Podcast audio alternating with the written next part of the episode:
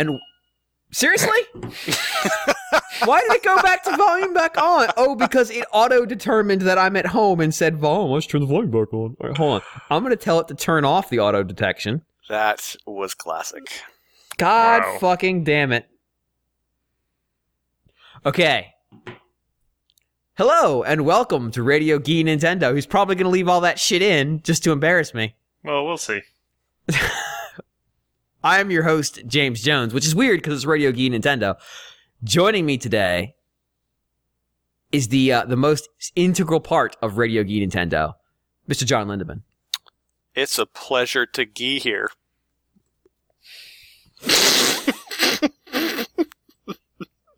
I have many regrets in life. this is now on the list, and there's risk that it will continue to climb. Greg Leahy. Ahoy, hoy, everyone. Thank you, Greg. I appreciate your steadfast determination to use your introduction. Keep calm and carry on. Stiff upper lip. God all damn that. it! Cheerio. Moving rapidly on to someone who may have some tangential relation to the Radio Gee Nintendo moniker, Mr. Guillaume Veillette. Yeah, I want to announce my new spin off, Connectivity. Oh, Jesus Christ. it's uh it's our first time back in a couple weeks for the whole team, and we all made it to to uh to new business, and we understand where time zones are in the world. So everybody's everybody's in a good place this week, and we have got a ton of Zelda impressions. Um, Greg, of course, had beaten it last week.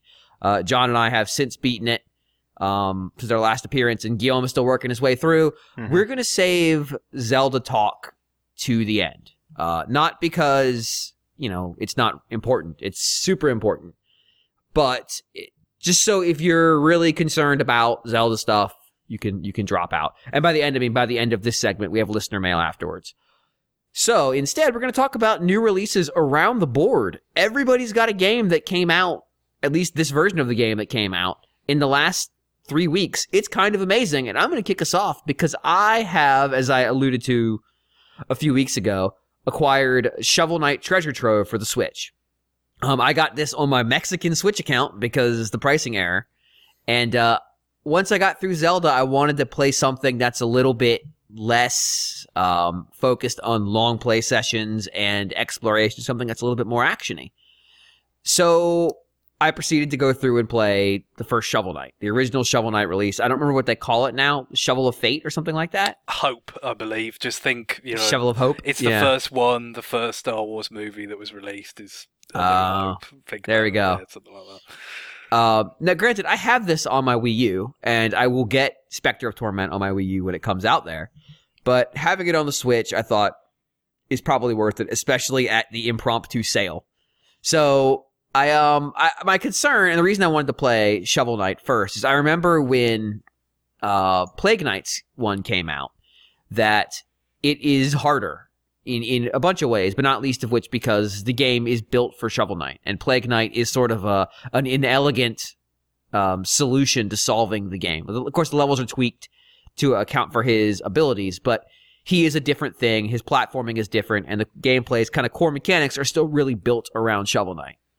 So, you know, getting used to the Switch controller, getting used to not having a proper D-pad because I still don't have a, a classic controller pro. Excuse me, a controller pro. It's not classic anymore. Um, so I'm playing with the either the joystick or the four face buttons on the left Joy-Con. Uh, I settled on using the left the left buttons. Um, and weirdly, whereas Zelda was almost entirely a TV based game, um, I would basically only take it off when I was grinding for rupees in a certain mini game that I was able to get perfect score on every time, uh, or when I was just hunting for shrines. Um, the this game very quickly found its way off of my TV and into the Switch in portable mode.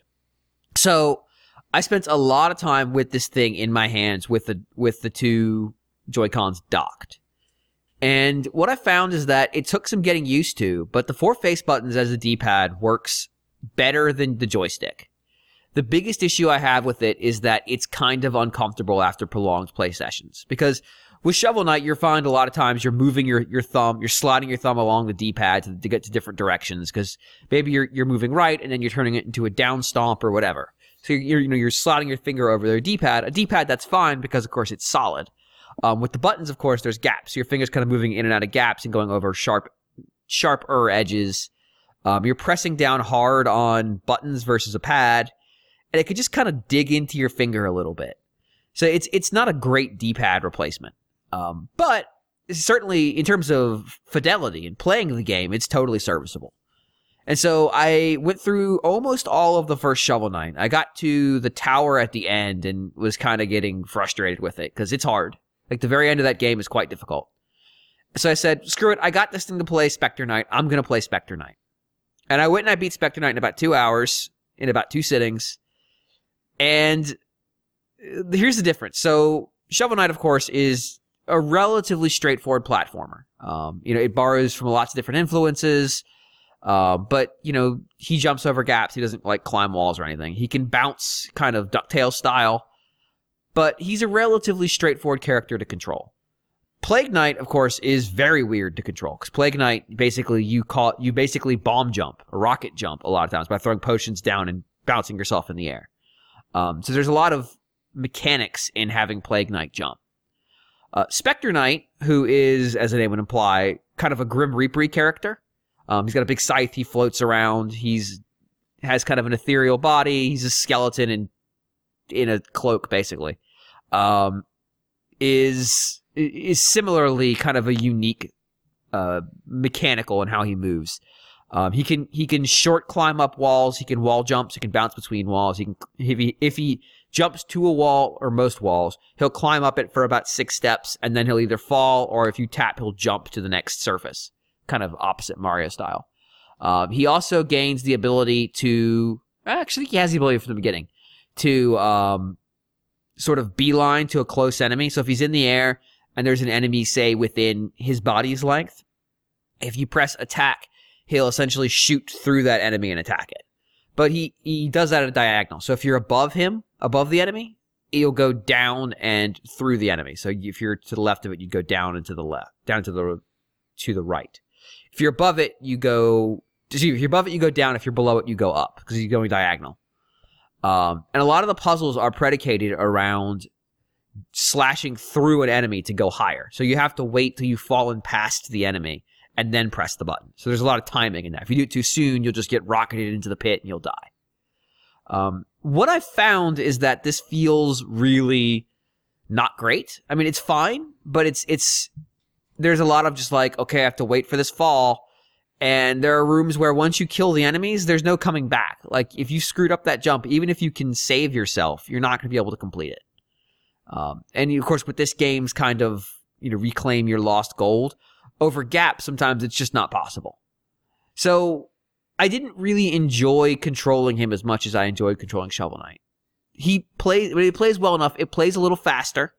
Um, and later he gains powers to like teleport to the nearest enemy no matter where they are through walls and whatever and just kill them.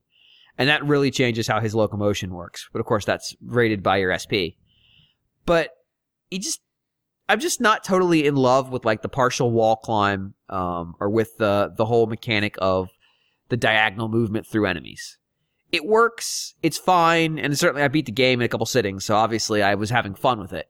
But it feels a little bit more exacting, but not in not in necessarily the best way. Uh, the game still feels good. It still controls well. It's just maybe his mechanics are a little bit. Eh. Uh, I would say in terms of just raw mechanical, like how enjoyable and how and how approachable it is, it's probably Shovel Knight, Spectre Knight, and then the least approachable is Plague Knight because of the the different complexities of using the, the potions to to give himself extra jumps. But in terms of how much I enjoyed it, Shovel Knight's amazing. The Mhm. first Shovel Knight release on its own, if that were the full game that ever came out, is an amazing game. Um, I really, really enjoyed Plague Knight. Not so much because of how it controls, although I got good at it and I had fun with it. Um, I just enjoyed what they did with the Plague Knight character and the world and how there's this weird parallel story running alongside Shovel Knight where Plague Knight's motivated by the fact that he's short and is and has a thing for his assistant. And he's self-conscious about being short. That's basically what his entire motivation to kill a bunch of knights is. Um, Spectre Knights is is much more kind of a somber thing. It's less funny. It's less. It's less. I don't want to use the word heartwarming, but it's less like empathetic. You know, you don't you don't like want to see him succeed. Uh, He he's he's motivated by loss, so he's not like there is empathy there, but he's just not as interesting a character as Plague Knight. Um, and he doesn't control quite as well as Shovel Knight. And and we've started to see what this game can do. This is the third release. This is the this was the fifth or sixth time I've played through this game, or variants of this game. And so the charm of, of the first playthrough isn't quite there anymore. Um, but it's still really good. Like I say these things, but it's a really enjoyable, albeit relatively short adventure. Um, they got rid of the overworld, so essentially you just pick the. There's a in Shovel Knight and Plague Knight. There's the town, and you can walk around the town and talk to people there, and there's shops and stuff. Basically, that's your route. That's your route.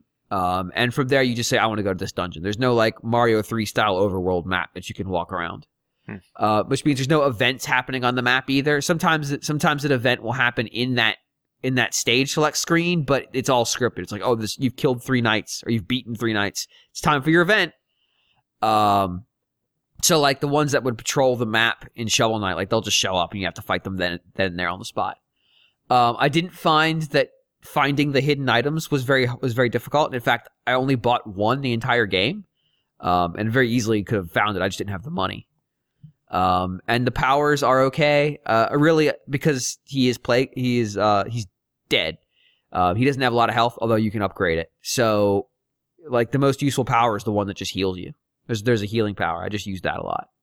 Uh, but like I said, it is a good game. It's fun and I enjoyed it. And having the ability to take it like into my study and sit in the recliner in my study and play it, or play it during like the NCAA tournament and just have it TV have games on and just cranking them out on the Switch was really enjoyable. And it's weird because I could have done that on the Wii U, obviously, um, because a lot of times I was playing it in reach of the Wii U's base station, but I didn't.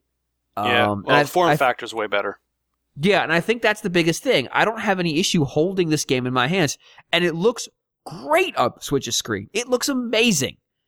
Um, and I, you know, I've since actually gone and and de- dealt with Plague Knight too. Like I just went through the game, um, and I've had a really good time playing this game. So like of all the things I said, I'm like, well, yeah, it's just this and there's this other thing, and the char- the story is not nearly as enjoyable, and the character is not as empathetic, and the controls are fine, but I'm just not really digging them.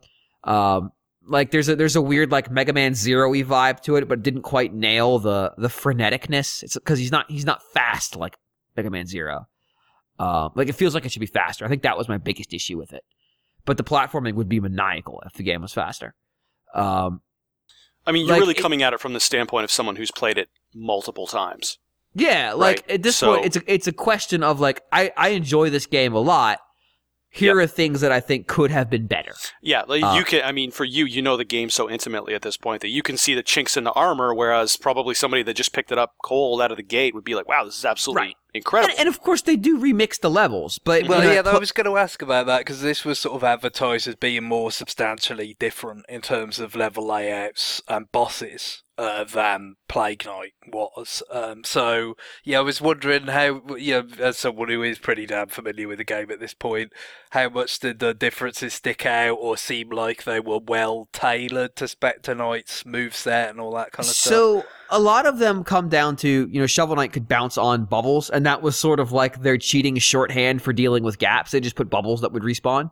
Uh, for Spectre Knight, it's just these things that he can use his like diagonal slash through that just hang on the stage. You can just slash through them. Um, uh, the stages are remixed, but playing them literally back to back, like literally going from one yeah, you, ca- you and then can't get a switching. more direct comparison, really. So, Uh, there are quite a few rooms where I'm like, oh, it's this room again. Um, like I did, I did. So the last dungeon I did in Shovel Knight before I jumped and went to the other one was, um, I want to say it was the airship, right, and then yeah. that was like the first dungeon I did on the other side. So like, I, like back to back. Um, and they're pretty similar. Like the, the stages are remixed, but nah. Um, the bosses are s- more significantly different. Um, not all of them. Uh, Tinker like Tinker Knights is is different, but more so in that the state what he does to the stage. The actual boss is very much the same. Um, but the thing is, because Spectre Knight has you know a lot of the bosses, you could bounce on them as Shovel Knight and just take them out. But with Spectre Knight, because he has that slash, and because you can actually turn on the top of the arc and still be in position to be close enough to if you hit attack slash again, the bosses are jokes. Even the final boss is a joke. Um, you know, the only reason I wasn't able to just chain slash through the last appearance of uh, Black Knight is because he has invincibility frames occasionally. Otherwise, like I probably would have gotten him without ever having stopped attacking him. He is very substantially different, weirdly. Like they made a lot of changes to him, and the the putzes that you run into on the stage are different. Um, you know, like the the the the uh, backer bonus bosses. that's what they all are. Like like the Baz is a, is a backer bonus boss. Um, so they're very different. The bosses are different, but I felt like Spectre Knight, in terms of one to one combat, is so kind of uniquely tailored to it that fighting a bunch of enemies kind of sucks because he's like, oh man, I gotta. He doesn't have a lot of health. He can take damage, but fighting the bosses is brain dead simple. Um, I don't know that I lost on any of the bosses ever, including the phase where it's just it's you just crank them out, you just rip through them. Um, in, in you know playing through the boss rush on Shovel Knight after I finished Spectre Knight because that was where I was in the game. Um, I was having more difficulty with with them there than I did with like the last boss of the the Spectre Knight game. Um, but you know, it, it is it's from a story standpoint, it is a prequel. It gives you a little bit more information about the Order. It's kind of it's kind of I mean, it's, it's well made and it tells it tells the story effectively. I just didn't like the character, um, and you know because of that, because it feels a little too melodrama-y. It doesn't quite fit with that game, and there is melodrama in Shovel Knight, but it's kind of it's kind of stupid melodrama. This one's trying to be more serious about it. Um, it's just yeah, but yeah, I mean it's it's good, and I would definitely recommend if you've never played Shovel Knight at all, like you have no Shovel Knight experience, for the love of God, go buy Treasure Trove. It even even at its now higher price, that is a great deal. And on the Switch, even though you have to deal with the stupid no D-pad, and God, I wish that thing had a D-pad. Um, and if they ever make the the left Joy-Con with a D-pad, man, Spectre Knight's gonna like Shovel Knight is that is its home platform. That is the best platform that it will ever be on. Um, but you know, even even using the face buttons, it's fine. It's a great portable game. Like I, I didn't realize how great a portable game that is, uh, and it's awesome. And this is an awesome value. If you have played it and you're saying like, well, I could wait for Spectre Knight to come out on the platform I have Shovel Knight on, or I could just buy it now. Eh, I would say wait. Um, but if you just want to have Shovel Knight on the Switch, it's totally worth it. It's it's a great thing to have with you on the Switch, and it's an awesome just like take it away from the TV or use TV for something else and just kill two or three minutes because the stages are pretty short. And you get at this point you're getting so much game in the Treasure Trove bundle that it's kind of insane. Um, in term in terms of the actual just if you were to just buy Spectre Knight because you can buy it separately now, I, I would say it's it's the last one I would buy of the three. So it's it's really good. I had a great time with it. Um, and of all the bad, even though I said all these things that are negative, just keep in mind it's still. Even though I think it's of the three, it's the one I least enjoyed. It's still really good. And if this was a game that launched on its own, I would still be all in on it. Yeah, I mean Um, you've you've said yourself you've played through this six times, which is says something. Right. I played through Shovel Knight two or three times each and grinded for feats. I've played through Plague Knight now two times, and I've played through this once. Mhm. Um, and I probably will play through this again at some point, or I'll grind feats out on. But man, like it's this is a real this is a really amazing game. Shovel Knight is collectively. Um, to the fact that this one maybe isn't quite my favorite, you know, whatever. It's it's it's it's all relative. So, John and Greg, you both have been playing the same game. I'm gonna let Greg kick us off on it though, if that's okay. That's fine with me. Yeah, so uh, you get the other kind of retro style game that um, kind of uh, hit Switch early was Blaster Master Zero. Um, I talked about you know being this being the kind of um, the take a break from Zelda game uh, after Hmm. seeing the credits on that, uh, and that is what I did. But um, it didn't end up being the purchase decision in terms of uh, Switch or 3DS wasn't as straightforward as I originally thought for a number of reasons. Um, so I, you know, it, it, once it had been out for a little while, I, I, I thought, you know, having been caught up with Zelda, but the, the upside is now there's some information out there about the two versions to get the sort of uh, full picture about what's different. And so there was a few things straight away which were kind of disappointing to me about the 3DS version, learning about it. First of all, no stereoscopic 3D. Um, which is a shame because this game has some some nice parallax work in it that you know would have been drawn out further by the, the 3D effect. So um, that that was a little bit of a disappointment. More kind of uh, baffling, I would say, is the fact that the second screen is basically not used at all for anything useful.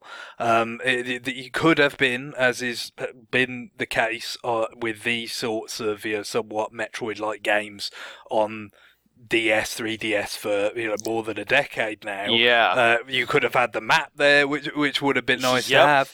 Uh, but no, there is the no. The map is not put on the bottom screen. The only thing that is on the touch screen is uh, a, a little message A that horn? says t- "touch to menu." I think is literally. so, yeah, basically, it's no different from pressing the start button. Um, so that was, you know, I thought, bloody hell, that's baffling. them. if they purposefully, you know, crowbar wrench this stuff out to to kind of push people towards the Switch version, which Right. you know, of course, does not have 3D or two screens or any of that sort of thing. So well, this is uh, really odd. And then the finally, apparently, the the, the, the I've learned this through the uh, the Digital Foundry people, uh, you know, coming out of Eurogamer, is that uh, while the Switch version is 60 frames, the uh, the 3DS version is locked at 30 um, uh, which apparently is also true of Azure Striker Gunvolt. Uh, those games I've not played those by also by Inti Creates, but of course they are you know more sophisticated looking. You know th- this is going for a more and they're 3D. yeah, so it's going for, but yeah, that's that's true as, as well. So these are, the, yeah, Blaster Master Zero is going for a more of a classic look, kind of a you know eight bit plus kind of look. Yeah, sometimes very plus, sometimes less. You know, it's got to be trying to be faithful to the aesthetic of the original, while of course being you know much more detailed and occasionally much prettier. Um, you know, with some of the sprite work and stuff. But uh, those I thought, well, I don't know. Maybe I will get the Switch version now. Uh, You know, even with the D-pad stuff, I'm not. You know, maybe I'll just use it as a test case to see how much I can get on with this. Uh, you know, separate buttons functioning as a D-pad business. But then there was something I didn't know about the Switch version, uh, which is also interesting. So you might be aware that the Switch, uh, as a portable, displays uh, 720, right? And then it's 1080 when it's docked. Now, the original resolution for Blaster Master Zero, being a 3DS game, is uh, 400 by 240. Now, 240 it, you know, is easy times three to get to 720 but it is not an integer, you know, for it to go to 1080. And It's so not. you would think, oh well, then if in terms of upscaling, it'll probably look better on the portable screen, uh, and maybe you know there might be an issue.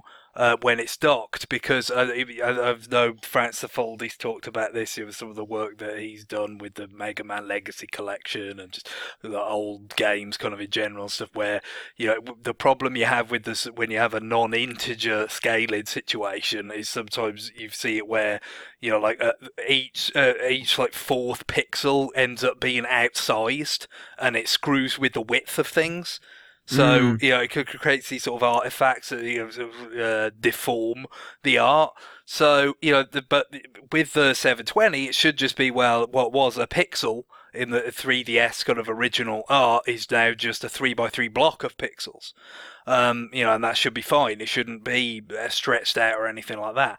But for some reason, apparently, what they basically did is have it be the primary sort of look for it is actually the 1080 look, which does have scaling problems that stretch it out, and then it kind of gets squished back down to 720 from that.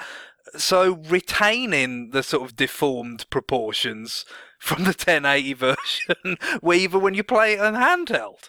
So I want to go ahead and just let Inti Creates know that we're listening. We know that, you know, all of the stuff that's happened in the last few years with these Kickstarter programs has probably hurt you, but you need to stop. it, it, so I, have I've kind of felt bloody. This is this is a bit baffling. Uh, you know, I certainly hope that um, God damn it, this is not the sort of thing that's going to continue with with retro games, uh, you know, retro style games. Obviously, this is a new game, um, you know, because it's one of the things that's been talked about in terms of prospective NES Virtual Console. Uh, they actually could scale up quite nicely in the portable mode.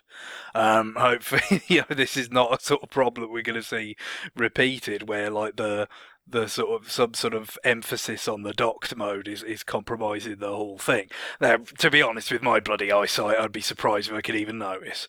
But in, I, the I end, ex- in the end, I just said I'm going to go with my original instinct. They're going to go with the D-pad and have something to play when the Switch is charging, but I'm not going to use the TV.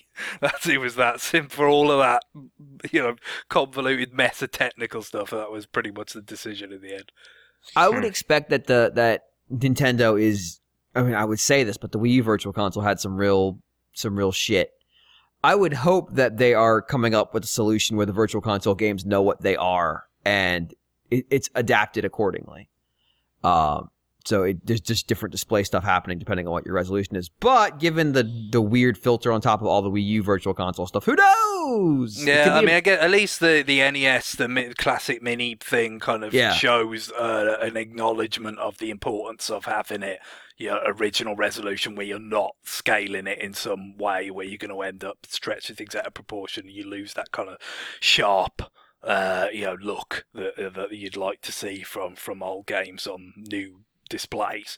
Um, but yeah, looking at this on 3DS now, it's, it's not as smooth as you'd kind of expect a game that looks like this, um, you know, to, to look because of that, that frame rate, um, but not being you know as smooth as perhaps you'd expect. But um, you know, it still looks pretty nice on the small screen, and you know the the kind of the vibe and everything that comes across as intended.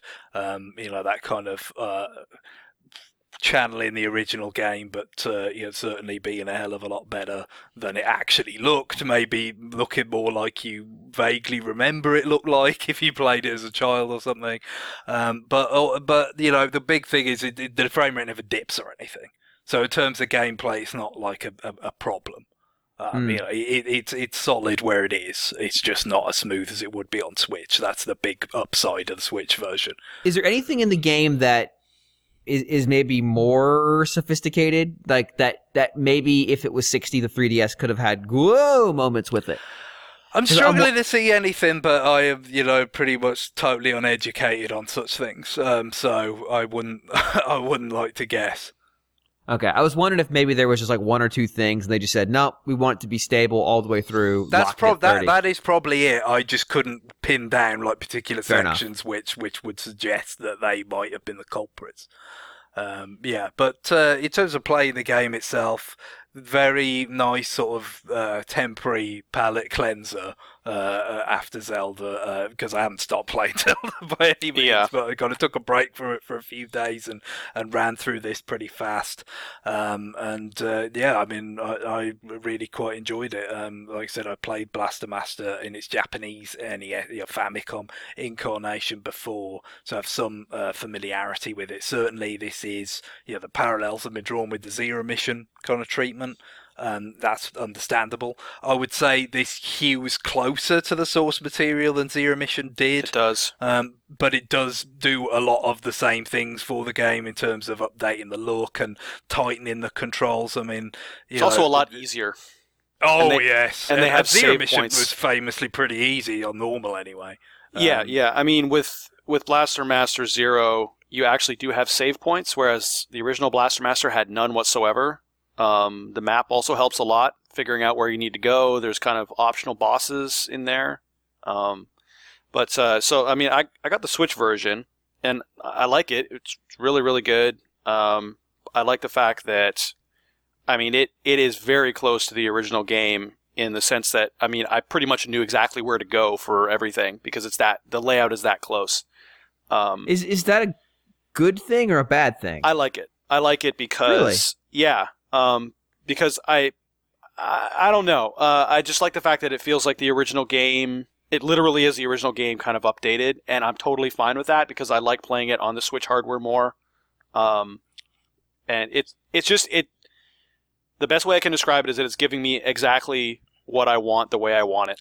I don't necessarily want a reboot. I don't need a reboot of every single game, but if somebody wants to remake a game that I really like and hew very close to the original game, that's totally cool. what if it was a gritty reboot? I think it does iron out some of the rough edges, you know, Mhm. quite nicely as well in terms of Blaster Master. Things again, obviously you covered this on the the retroactive with Johnny. Uh, that you know that I, I didn't participate in uh, you know a lot of this, but I mean I, I felt that when I played it that there was a lot you know to sort of commend about it, but it had these kind of uh, r- these rough edges. I think the control is definitely even better um, now of, of Sophia the tank, um, especially as you get powered up. It feels really, really good. It's got like this kind of just the right amount of kind of feet of weight and kind of inertia feeling to it that you're controlling some sort of vehicle, but at the same time, it does become extremely powerful and versatile and all that kind of stuff that, that you want for a game that's got this kind of exploration component to it.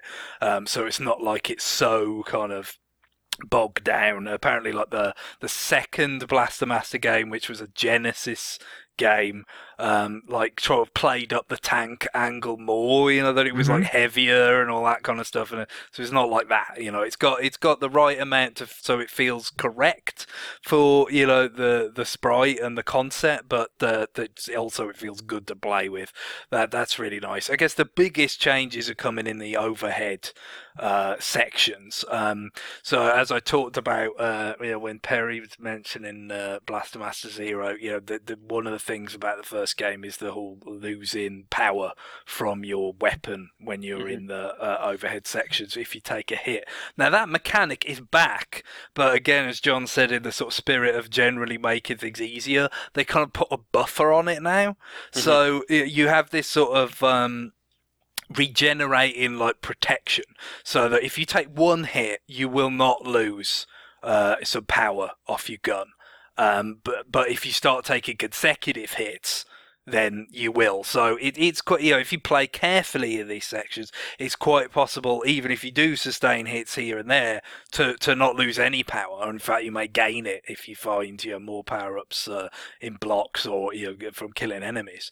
Um, you know, and so that certainly makes it uh, a lot less kind of um, I was trepidatious with the old game sometimes, where it's like, well, God, you know, I'm going to go in here and am I going to just blow, you know, what the sort of the level of power I've accumulated with the character uh, for nothing, kind of. The thing. other huge thing is that you can shoot diagonally. yeah, which is Yeah. huge because in the first game you couldn't and they always put you and and your shots were like off center so you always had to do these kind of gymnastics to get yourselves lined up to get yourself lined up with whatever you whatever, with whatever you wanted to shoot. Whereas now you can just go on an angle and shoot it and you can kill stuff much more easily Yeah, and that's the thing. I mean, the controls in general, but in both phases of play, definitely benefit from having more buttons. You know, I mean, you, know, Yep. you could u- use in shoulder buttons to kind of shoot at angles and all that kind of stuff. It, it, it all feels smoother. That's just yeah, a benefit of having the hardware that we have now.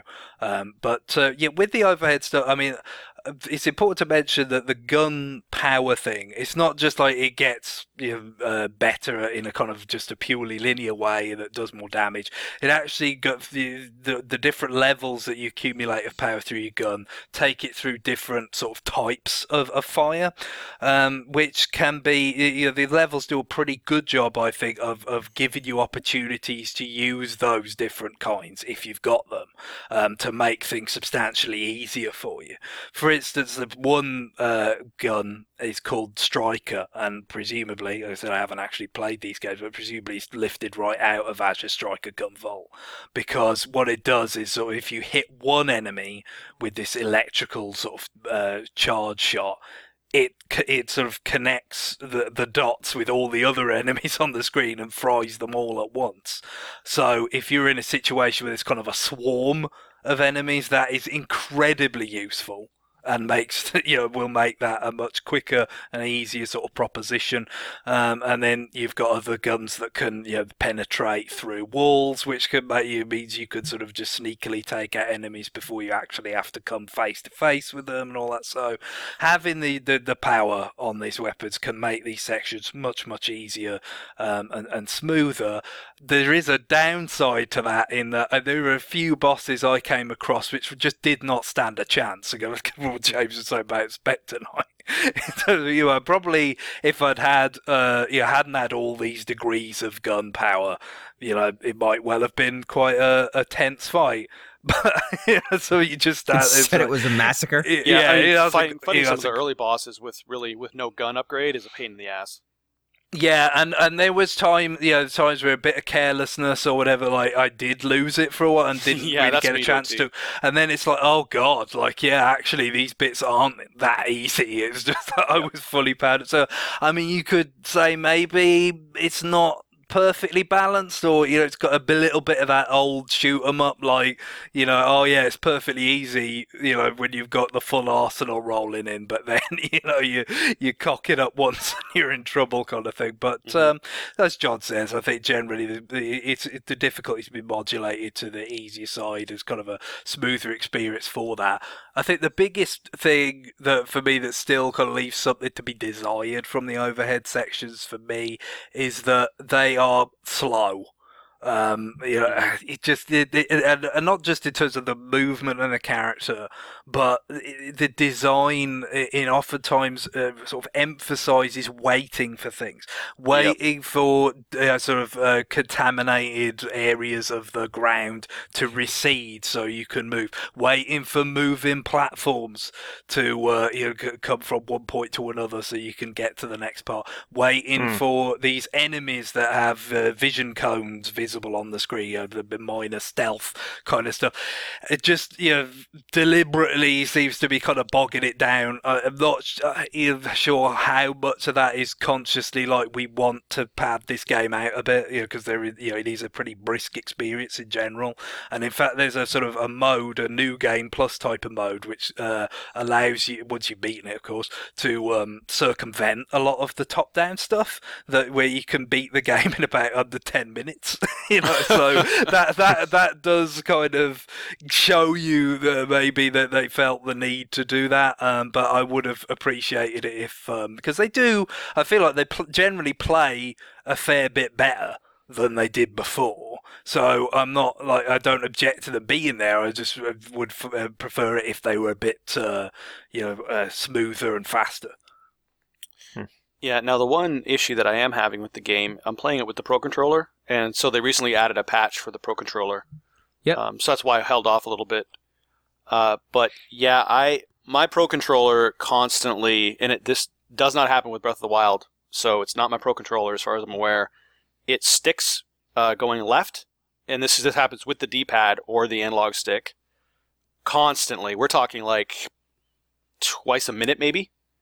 It is oh always yeah to the point where the game is hard to play at times. And oh I don't God. know if that's actually the game itself or if it's maybe wireless interference because I mean I'm literally sitting five feet from my Switch, staring right at it. And now, yeah, uh, now I, I, would love to hear if anybody has uh, similar reports. Um, yeah, anybody listening? Mm-hmm. And now, now the the the kicker is that I have my access point directly under my television, pretty much five feet in front of me. So my switches are off to my right, five feet to my right, and but you would expect that to affect Zelda too. Yeah, and it doesn't. Yeah, if, if it was that sort or, of thing, or or it does, and the code in Zelda is better at accounting for it. Uh, yeah, I. This is something. This is entirely. Uh, this is. It's like. It's like. It's like my joystick is sticking, but it's not. You know what I'm saying? Like, it's not physically sticking, but Mysterious. the input it just goes. So I'll be sitting there fighting a boss, and but when I kick it, but but when I flip my analog stick over to the right, it brings it back but it's always going to over to the left all the time. So once you give it new input, yes, and it's it's only to the left. Yep, that's got to be a bug.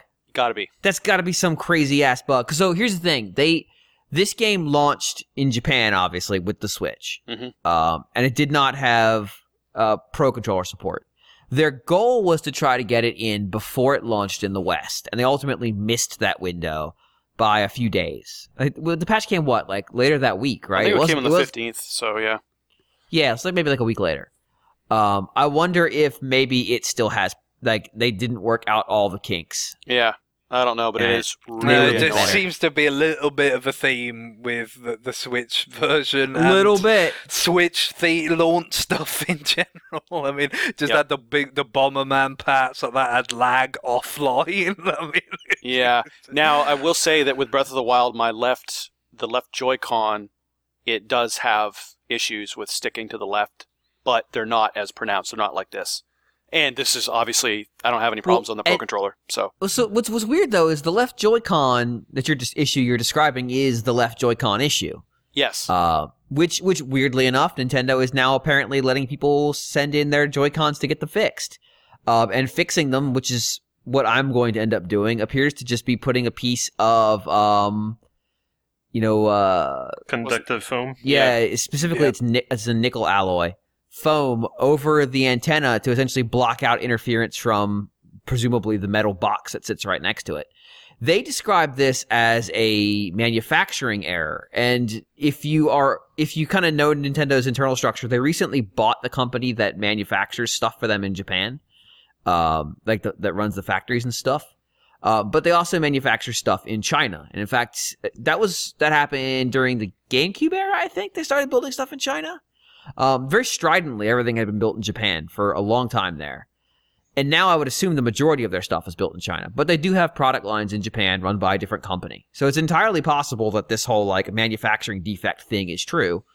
Um, so not not to dispute that that claim because people are like, doesn't make any sense. Why would it be different for different people? Well, because it's different production lines. Mhm. But um, presumably, and it sounds like ones that are being made now don't have the issue.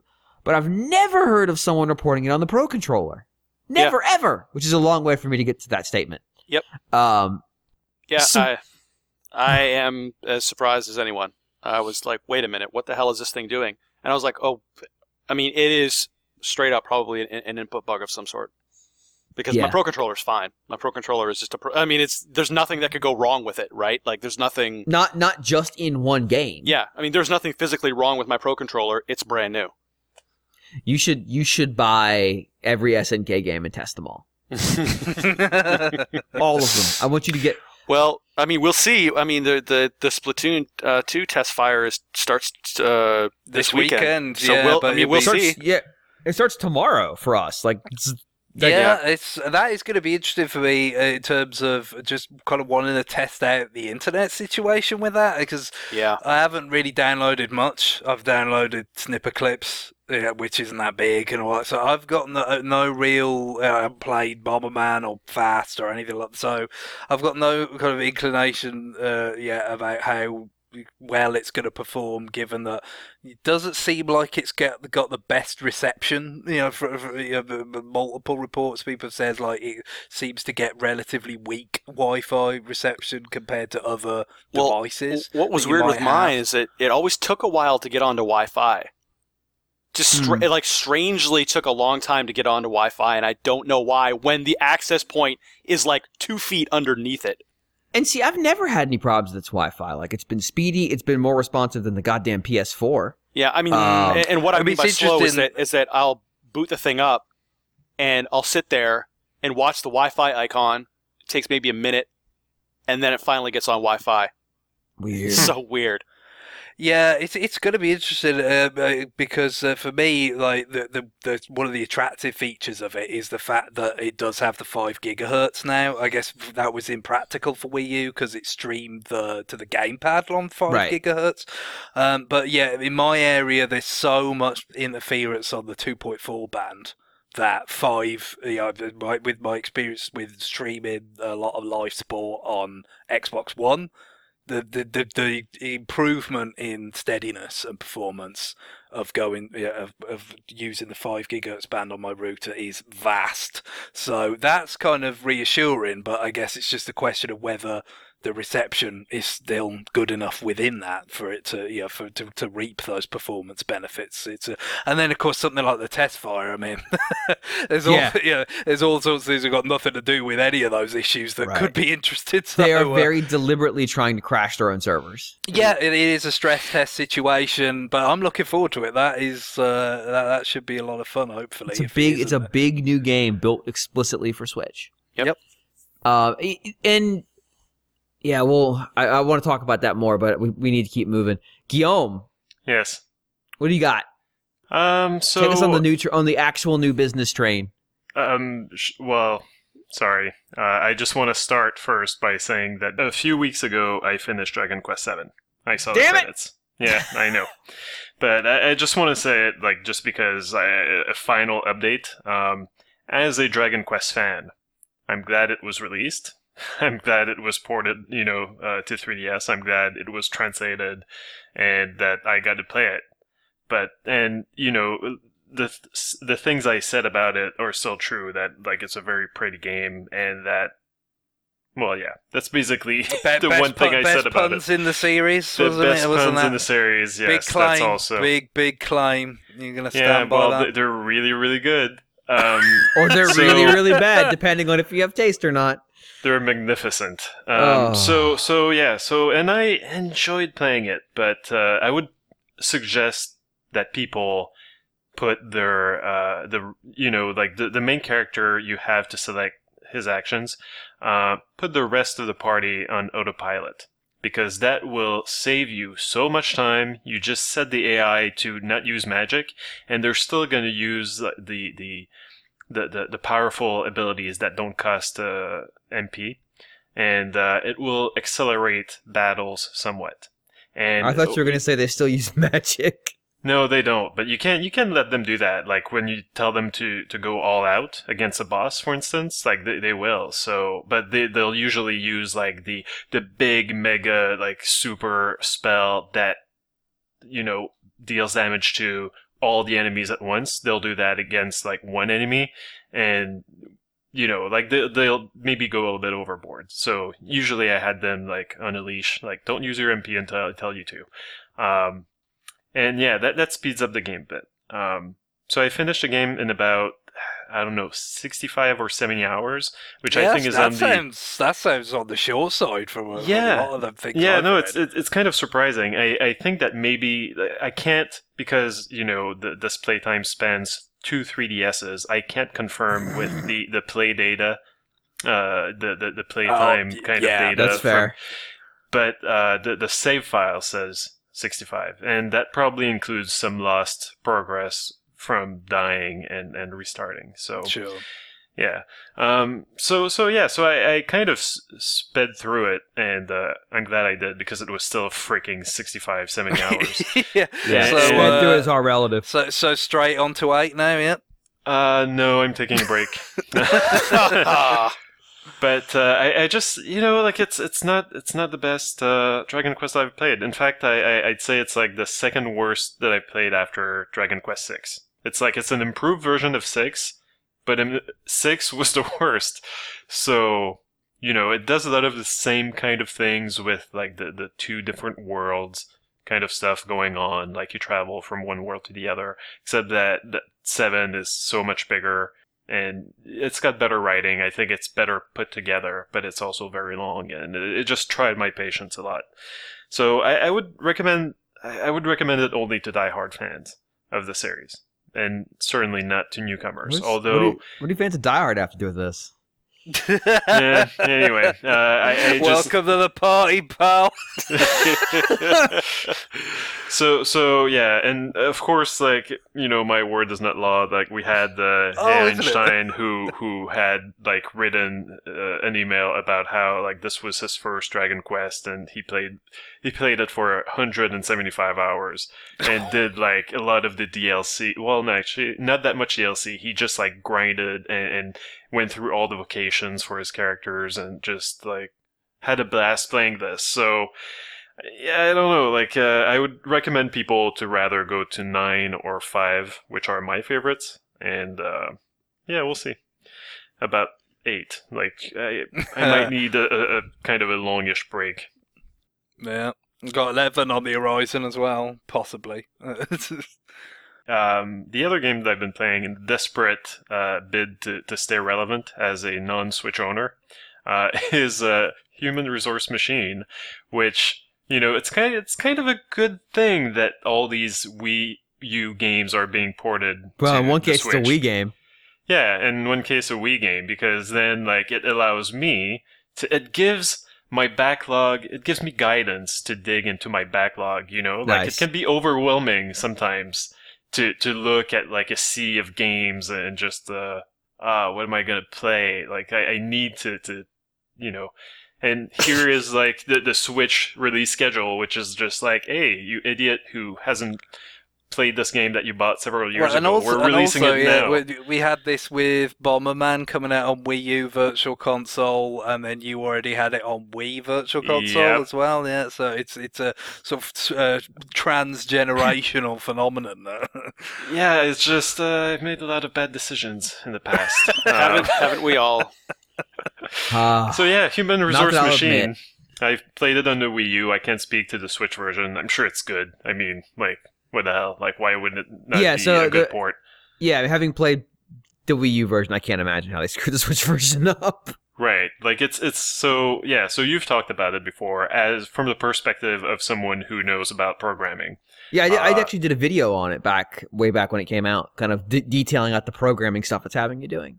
Oh, I might, uh, yeah, I might have to, to look that up, but maybe after I've, you know, like not to have the, the, the, the puzzle spoiled for me. I mostly because- just choked because I, the camera was on, essentially. Oh, fun. Okay, definitely have to watch now. This reminds me of James trying to use the cape in Mario World now. I beat that game never being proficient with the cape, okay? yeah, yeah, sure you did. You didn't just gag hard when the pressure was on. I'm not I'm not going anywhere near that. So yeah, I'm not I'm not a programmer, so uh, I've had you know like uh, quick basic courses in high school, like whatever. Back when like already then it was uh, you know not exactly uh, current. Um, but anyway, so I, I don't have programmer experience, so it's kind of a it's kind of interesting. It's it's refreshing to to to play a puzzle game that's rooted in you know programming logic and, just has you figure out exactly like okay they want this result. What what steps what commands do i have to string together in order to get that result? And then uh, you know like then you, you execute it. You might have to fix a few things like oh shit I, I forgot to to loop the whole thing so that he doesn't stop after the the you know the first operation.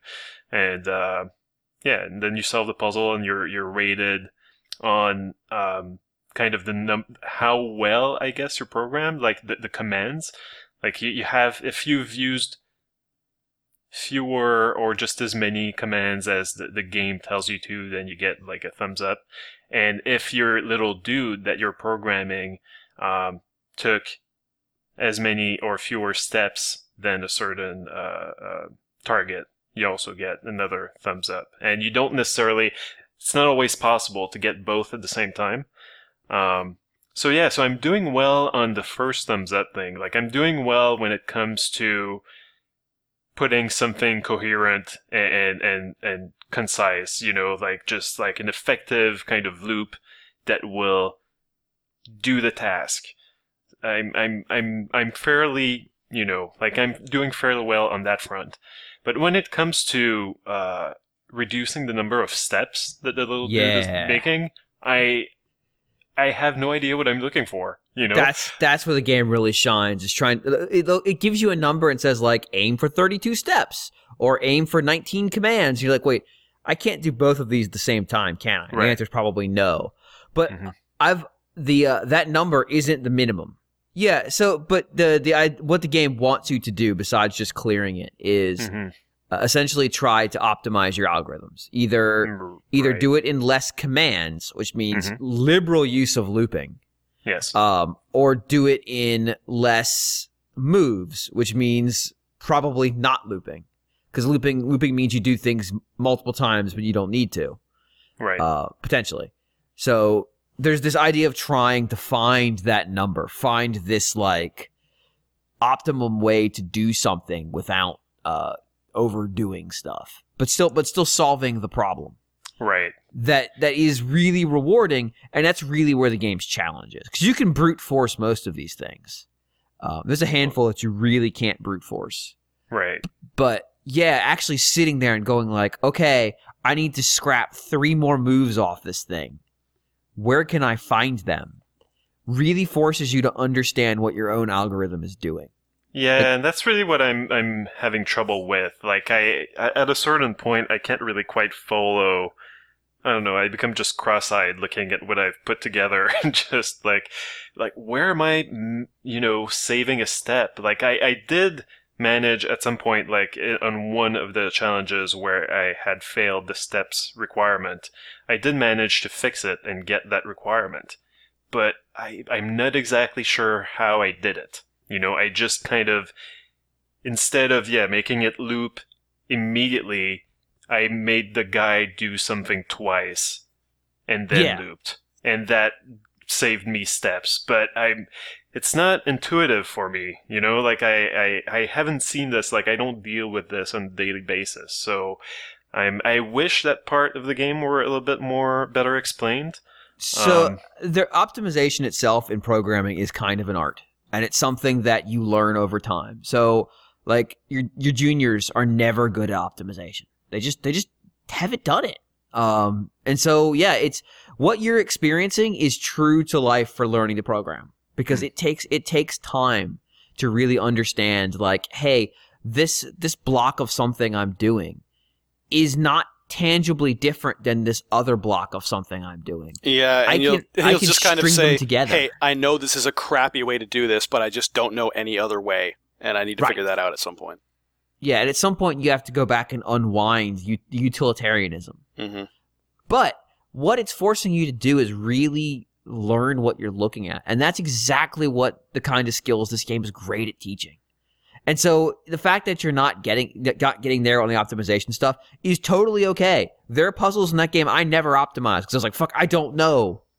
Uh, like I'm like I can't make this better. I question don't- everything about my existence right now. Who am like and I? it's and as a as a programmer with at this point 15 16 years of experience i can't tell you how frustrating that was like why can't i fucking fix this um but like yeah it's it's part of it's part and parcel with what programming is i would say don't the game doesn't really reward you for for grinding out those stats uh, i would say just soldier through you'll learn more skills as you go Right. um, of course, you get access to more tools, so you're going to lose those tools when you come back to optimize.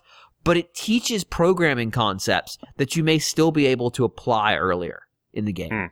Um, Okay. And so I was hitting a lot of the early targets early on just because I knew the concept to go for. Because I've trained my brain to look at algorithms like this. But the game does do a really good job of that. So, you know, keep keep grinding through it. I bet when you come back, if you beat the, when you beat the game, I bet if you come back to start, you'll optimize the shit out of those algorithms. You'll come through and you'll knock ten plus moves off some of those things, Hmm. and it sa- and it saves your last result when you succeed, which is great. Okay. Yes, if you go back into one, your your last successful pull will still be there. Okay. Yeah, that that makes sense. I'm kind of uh maybe yeah, I'm going at it the wrong way. Like I'm trying to perfect it the first time, but I should really move on. I'm also kind of the, sometimes the, the the path uh you've got you've got the level selection and sometimes there's a divergent path with harder Oh. puzzles and I'm trying to do them uh, you know uh, concurrently. Um maybe I should come back to them later. Some of Although, those are. Go ahead. well, yeah, some of those are, actually kind of easier than I would have thought. Yeah. Um, but yeah, there are some there are some ones that I'd there for a minute and go, huh, what do you what do you want from me right now? Um, but yeah, like definitely just you know if you run into a puzzle that's not in your way, just just come back to it later. Hmm. It's this this this game is all about iterating on your designs, and in a way, you're also iterating on your understanding of what it's doing. Yeah. So so I'm really enjoying it. Like uh, to me, like it's, it's I don't know. It's good. It is good to play a puzzle game that's more logic based and less, uh, you know, kind of reveal the, the you know the form or whatever of Picross or um, Lay out your matchsticks. Right, or or you know pushing blocks or or whatever like that Zelda has us do. Like it's a it's a different kind of brain exercise, and uh, I'm enjoying it a lot. Um, and the, the the game is just you know like it, it's got style, just like World of Goo uh, did, right? Like it's got uh, really good music. I'm surprised, you know, like with the the, the kind of uh, given that I usually turn off the music in Picross after less than a minute. Um, I, have been keeping the, the, the, music on for, for these, and uh, I, I enjoy the music a lot. And the yeah, the, the, the game has a ton of personality. You know, you're just kind of uh, putting years at this uh, this company, and uh, you know, Through sometimes the apocalypse. you get yeah, apparently, and, and uh, you you just uh, you know, it kind of has kind of a dark vision of corporate culture, you know, and you get message like your boss is just like, uh, it has been shown that positivity improves productivity, uh, so now it's been made mandatory. Smile, management is watching. You know, just like okay. There's, there's a there's a dark reality to some of this. Oh yeah, I'm sure. I'm, yeah, so uh, as yeah, as, as you would expect from Tomorrow Corporation, like they they've always got these kind of like this little I don't know, not cynical, but kind of uh, I don't know subversive. I think is is yeah, kind of subversive. We joked about this yeah. last week, but they renamed their company to the name of the evil company in the game they're most known for. Like yeah, that that's yeah, it kind of typifies that streak in their games, doesn't it? Yeah. Uh-huh. So yeah, so this game came out two weeks ago uh, in North America on Switch. This yep. week in uh, Europe. And, yep, uh, that's right. I mean, like if you haven't played it, I, I would go with that personally over World of Goo. Uh, if you've played World of Goo before, um, like it's uh, and if you haven't played this, like it's it's it's solid, and you'll get some of kind of the genius of World of Goo. Like you'll find it here as well. I think you know the, the, only one I haven't played is the middle one. I'm blanking yeah, on its name. Little Inferno. Inferno. Yeah. yeah. Um, I'm, I'm, probably gonna go through it again, although it was not my favorite. Like it um, because it, it, was seemed you know very basic, but on purpose.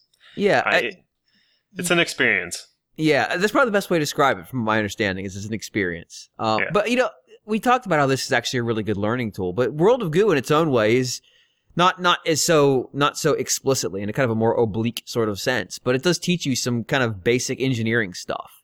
It's like right. back when you go to school and you build the tower out of popsicle sticks. Like how do you how do you align things to distribute weight?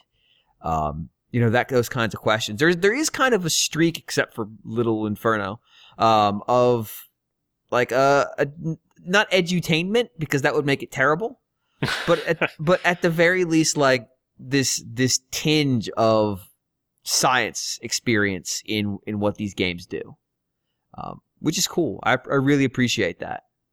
Yeah, and it's done with humor and, and you know with uh, yeah lots of personality. Um, so it really helps uh, kind of yeah get it through.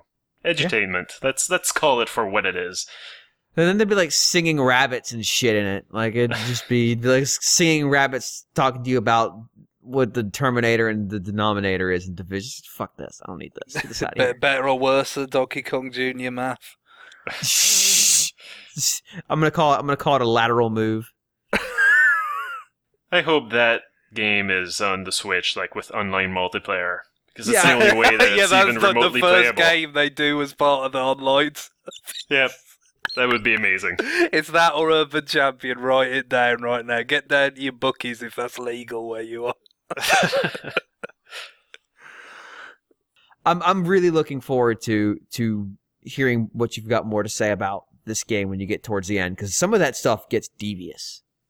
Um, yeah, I I'm and, and, I'm sure, but but not, I'm about like a third of the way through. It seems. don't, don't, uh, don't, scare him off, James. If you want yeah, to hear but, but like I, I say that, but it does a really good job of teaching you and getting you ready for it. Like if you just hmm. if you just like when I went back to the game recently, like sometime before Switch launch, and just said, I'm gonna jump straight to the end. Um, the fuck you are. Um, you might want to go back and review some of this. Uh, but it, it, it, you know, it ramps up nicely. It's, it's, it's the best example I've seen of something teaching programming. Period. And I've been doing this a long time, and I have I have sat in as a teaching assistant. I have independent studied while other classes were going on. I have taught people to program. this is like just teaching basic logic and basic operands. This is the best I've ever seen. It's damn sight better than that logo turtle where you tell it how to move around and draw images on the floor. so, I know I said Zelda at the start. You know, we, we had an hour of new games to talk about. I feel good about that. We've got Zelda coming. Uh, of course, we have the spoiler cast that will happen, um, just like we did with this, just like we did with Xenoblade Chronicles X. But first, we got to finish the game. So you guys should get finished working on finishing the game too if you already haven't. Give your life to your Switch Do it. or your Wii U, and come back on the other side having defeated Ganon. End the Ganon calamity so we can talk about this game. And on that, we are going to take a break. Come back with listener mail.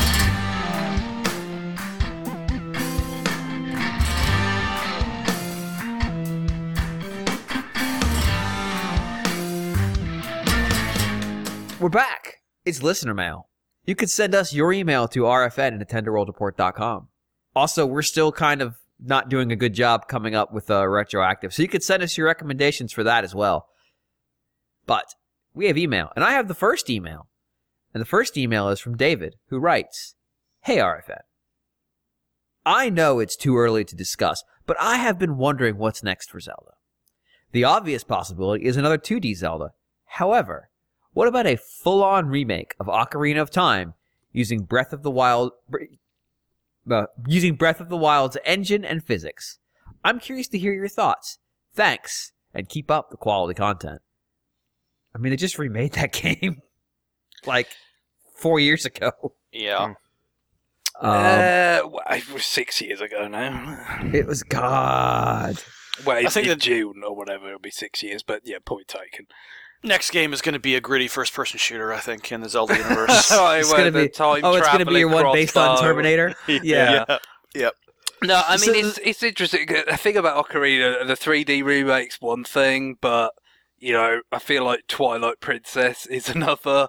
Um, we kind of talked about this a bit when I played uh, Twilight Princess HD last year, in the sense that it's like this kind of, you know, Star Wars Episode Seven is to Episode Four, or like uh, Right. Star Trek Into Darkness is to uh, Wrath of Khan, where it's not the same exact, but it's not a remake, but it's like a kind of It's alternate the, the version. sequel reboot. Yeah, it's Yeah. like the alternate version of that where like a lot of the same sort of stuff happens, but in a different way with some different characters or whatever. But yeah, it's so it's so if you put that together with the 3D remake of Ocarina of Time on 3DS with the HD remake of Twilight Princess, um, yeah, I, I I feel personally like yeah that would be a little bit of an eye roll inducing announcement if they made it. Although, you know, to be fair, if you were talking about it, it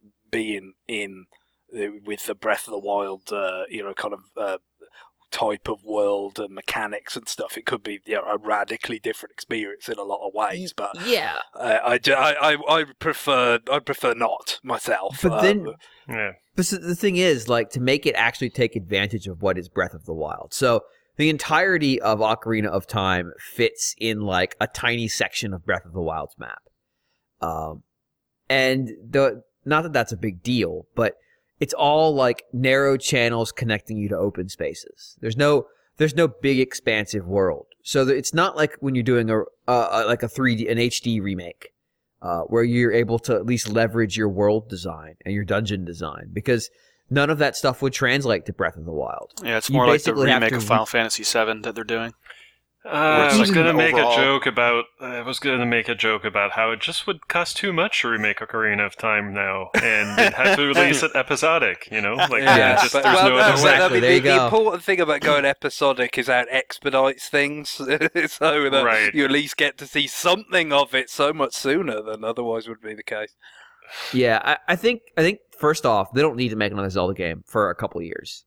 Uh, not another not another big 3D one. Yeah, that's the thing. We talked about that. Like, th- there will assuredly be more Zelda product in the not too distant future. You know, like, but what kind Going out of on a limb there. Greg.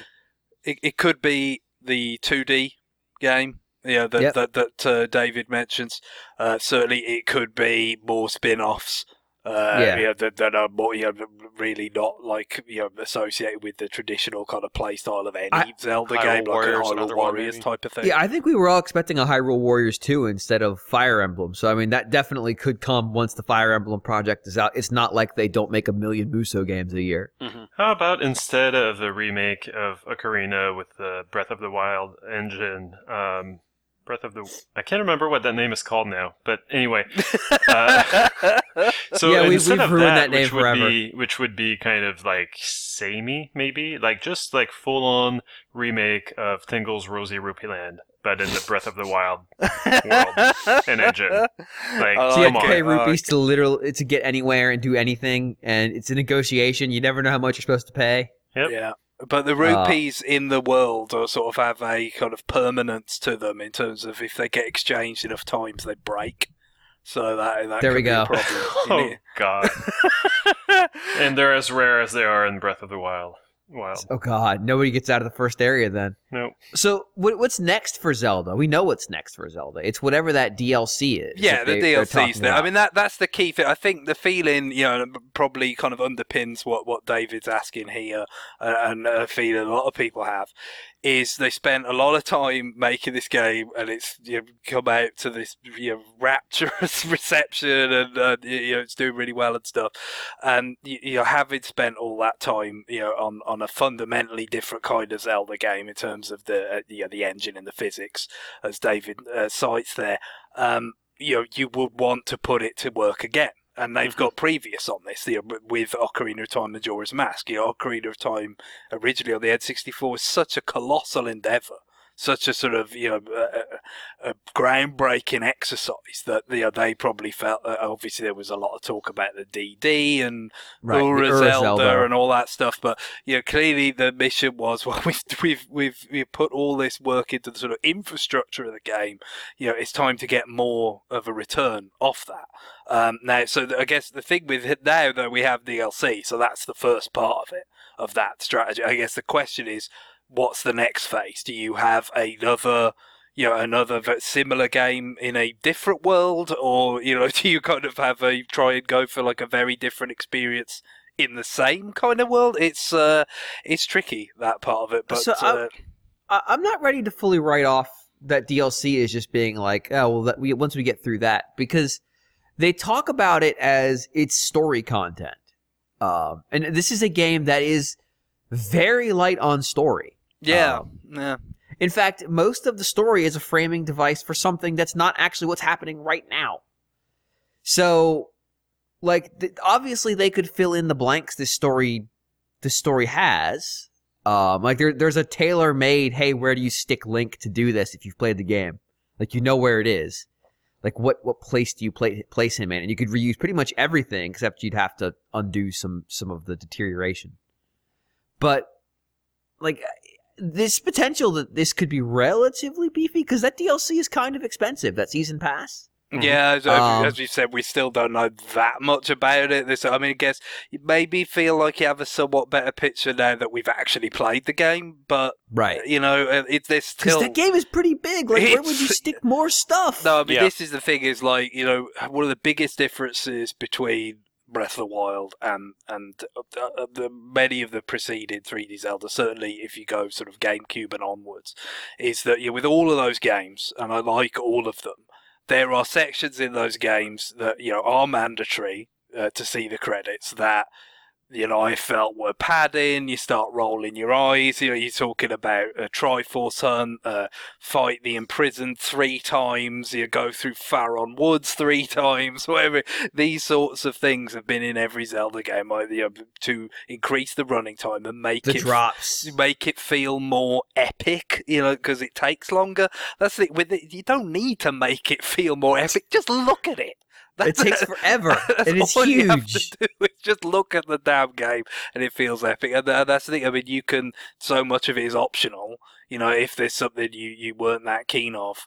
Are keen on in it, you know, you could just kind of walk away from that and say, well, you know, uh, uh you probably won't need to do that to actually beat the game anyway. So, but by the same token, it's kind of difficult to say what you would want more of uh, as well. You know, it's um, it, it kind of interesting how they go. Like, I mean, I think the uh, the shrine, the the was it the cave of shadows or you know tower right. of uh, ordeals, whatever. Yeah, the, the trials, whatever. Yeah, whatever that's going to be. That I feel like that's got a little more interesting to me um, than it was originally because of the equipment side of the game.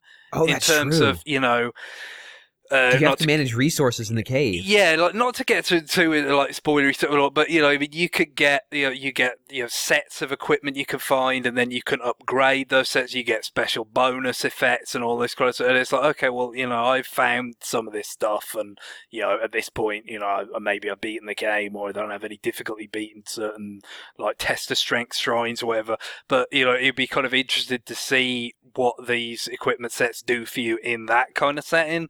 Um, you know, so there's that, but uh, I get I get the dungeon and the story is going to be the really big deal, and that's not coming until the end of the year, so that's a long yeah, and time. What if, and what if the Cave of Trials is is more like the actual um, shrines? Because very few of the shrines are combat oriented. You know, yeah. Le- like I could probably count them all on on my hands. Um, so it doesn't seem fitting to make an entire game, an entire section around them. Although, because that's what we expect when we hear these these cave of trials or whatever, because that's what they've been in the Zelda games. Yeah. What if they are more like the shrines, where it's a mix of puzzles and combat? Um, you know, are, are, do you have to manage weapons in this thing? Because do weapons break while you're in there? That's a big deal in some of those combat shrines. Like you need to make sure you've got good weapons because you're gonna you're gonna fight some stuff and you need to be ready for it. Um, but if it's like, oh, it's 50 floors and you're on floor 48 and you've got one weapon left like that's that's like that's like a pre-planning challenge and so much of this game is about planning that like yeah i could see that being interesting but yeah that late year dlc like, what is going to take so long that it's like, oh no, we we can't give you this for a while? And maybe maybe it's just the whole like they don't want people putting their game on the secondhand market, so they're just going to make you wait forever. That's a yep. that's a you know, significant part of of this, and this is in particular, and in DLC announcements. Uh, but is it know, is it this general. far out for that reason, or is it because that's how long it's going to take? Yeah, that's just going to be. I mean, in terms of you know, do you just also the biggest thing for me is do you just sort of you know teleport something new into the world as it exists? Do you append the world? Uh, you know, as like oh, you know, one of these areas where currently it says you can go no further. You can now go further, and it and it opens up like another section of the map, maybe another tower well, to find. They, or, they could they could stick with the theme of the game and do something in the past but like yeah. use one yeah, of those areas and then yeah, just like James. slightly tweak it. Yeah, yeah, but like James is getting. I mean, they they do describe it as having plot, a plot. So like maybe it's its own thing, but there there is, uh, you know, that's kind of what I was alluding to. Some shit went down in the past in this game. Yep. And and you know you don't get to see all of it. Like they could just say like, okay, this is the DLC. You get to see what happened. Yep. Um, and like we, you by the end you have a pretty good idea of what happened but like to actually see it go down could be kind of cool mm-hmm. mm, yeah it uh, still feels like it doesn't reveal as much as it as it could um, you know so i don't know whether that was in, in any way holding something back for dlc or just you know that, I, think, I think it makes it feel appropriately had. mysterious yeah like it, i mean it would be kind of laboring the point if it was like went into agonizing kind of detail yeah like but, oh here's everything that happened oh okay um because like you get you get moments of it and that's cool like because then you have to kind of piece together because you without spoiling again you get it asynchronously too so like you have to piece it you're constantly evolving what happened in your head which is neat um, and also they had to do that because you can you can get anywhere at any time in the game. So if they they tried to give it to you in order, well, they'd never succeed. And I guess that that raises the other interesting question about this DLC is that you know how much are they going to leverage the fact that people may well, you know have probably kind of you know, beaten the game, played it a hell of a lot by the time we get to the end of the year. Of course, there might be some people that be buy you know could buy the game and DLC eh, during the holidays. I'm sure uh, Nintendo would oh, yeah. be a lot of those people.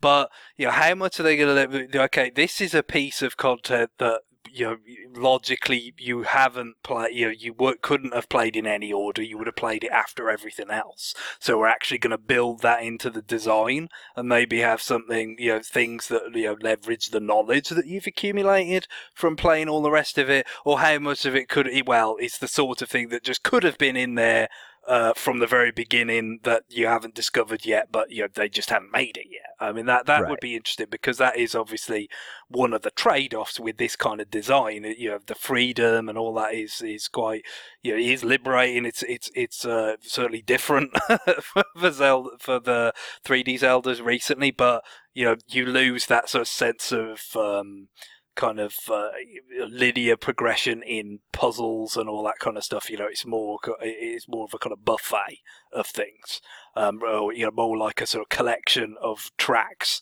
from a bunch of different like uh, songwriters than a one cohesive album. Like that. That's kind of the, the what I feel about it. But it'd be interesting if the DLC could actually take things on a bit in a way that the normal game couldn't. Yeah, and, and what I wouldn't want to see out of the DLC is just more, because because you know I, I put the game down, and I wasn't I wasn't hunting for more. Like I was like, uh, okay, okay, like I'm gonna play more of this game, but I didn't think like, man, if only there was another area to explore. Like it was, it was, it's very. It, the game is very fulfilling when you finish when you really get you feel like you've explored the whole world. Yeah, well, but uh, at the same time, I'm. I mean, I've put in 85, probably 90 hours, and I'm still finding stuff. Like, how the hell did I miss this? Oh yeah, Yeah. Oh, yeah, you know, sure. because the thing is, near the end of the game, you actually to get stuff done, you just wind up like fast traveling everywhere, and you actually, you actually, at the, at the early part of the game, you kind of find everything, but then later on in the game, you start missing stuff, and then you're like, what the hell? I totally missed this. So yeah, like I, I mentioned this, we talked about it. I flew everywhere because I got I got really good at climbing and jumping, Mhm. and so like I missed the whole town because I, the route I took was not the route the game expected you to take. I flew over the mountains, yeah, and so I just missed the town for a long time, and then like. People were talking about this town, like characters you meet, and I'm like, "Wh- wh- "Where are you talking about?" And eventually, I just trailed one of those dudes, and like that took me to the place, and I was like, "Oh, this is what you're talking about." Mhm. Okay, but like straight up, just you know, the I what I worry is if they try to if they just try to shoehorn shoehorn in more content, you won't get that because they'll have to tell you where that content is. And that's Well, like, they, they hey- could just make like a, a Eventide Island 2 rise out of the ocean. yeah, And then yeah, like that. yeah, and, and that I kind of hope it's it's more substantive than that. Uh, but beyond that, talking about what the what is next for the Well, Zelda I, gue- I guess the point is like that. That's immediately what's next, and you don't kind of want to dismiss that, and then maybe Right. that'll give us somewhat of a better idea of what they have planned after that. Yeah, uh, but yeah, for, for now it's a little bit hard to look beyond that. But um, yeah, because I, I mean, this there's so much in this game that yeah. you have to feel like they're gonna want to take a step back. And Yeah, go but- like, okay, But they're also going to want to reuse this engine. Yeah, not oh, not yeah. just for DLC. I think they're going to. But, they're but gonna, I guess the question is though, how much do you think it's possible that you might see them reuse it for stuff that is not Zelda? a hundred percent. Pilot So wings.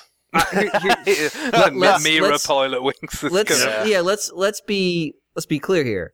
This thing, and you can see it when you're playing it sometimes, is using tech from Xenoblade Chronicles X. Like it, there, there's times you're going up a mountain, you're like, oh, yeah, I remember this. It's just this is just Xenoblade climbing, except you actually can climb versus just bunny hopping up. the yeah, the crazy. Yeah, it's a, Link's kind of got Shulk's jump, not Yeah. Xenoblade Oh, yeah. X's jump. but um, Like- it's okay because he can climb. So what what we're seeing is so if you think back to Skyward Sword, Xenoblade Chronicles tech was in that game, um, and this is a case where Xenoblade Chronicles X tech found its way into this game. I assume that this game's tech is probably going to find its way into Xenoblade Chronicles 2. Yeah. Oh, yeah. Uh, I think I think that that that much uh, should be you know logical enough. I guess the question is how much could you expand it beyond these two Right. series that have been sort of wedded together, uh, Zelda and Xenoblade, since uh, this decade began. Really, I guess. Yeah, I, I would assume like some physics stuff is, is probably portable. Um, but you know th- this this would be a change for Nintendo because they're not they're they reuse their own engines, but they're not known for being for using a lot of off the shelf stuff. They, they like to build their stuff custom. Um, and if you go back to to Zelda's history and Metroid, like these are franchises that their first iterations are reuse. I mean, Kid Icarus exists because reuse was possible. Yeah, oh yeah, and and uh, Zelda and uh, the uh, Muramasa? the, um, Nazo no Murasamajo. Yeah, that's, that's Yeah. the uh, yeah the Muramasa, mysterious castle. yeah, the the mysterious castle uh, with the Takamaru game. Yeah, yeah. yeah. Like the so certainly, actually, Pilotwings is a great example because there is a sim. This game controls really well flying. Like it feels really good to fly in this game, especially got when you you can- got you using thermals, which is a big thing in Pilotwings, going all the way back to the Super Nintendo one. And Yeah. once you've maxed out your stamina and you can and you find you can climb super high up, uh, and then you can glide for a super long time, like there is a really great feeling of going from like the top of Mount Lanayru and just going as far as you can. Mhm. Because even at max stamina, you will run out of stamina before you hit the ground. Like it takes it takes you that long to come down. And it feels awesome.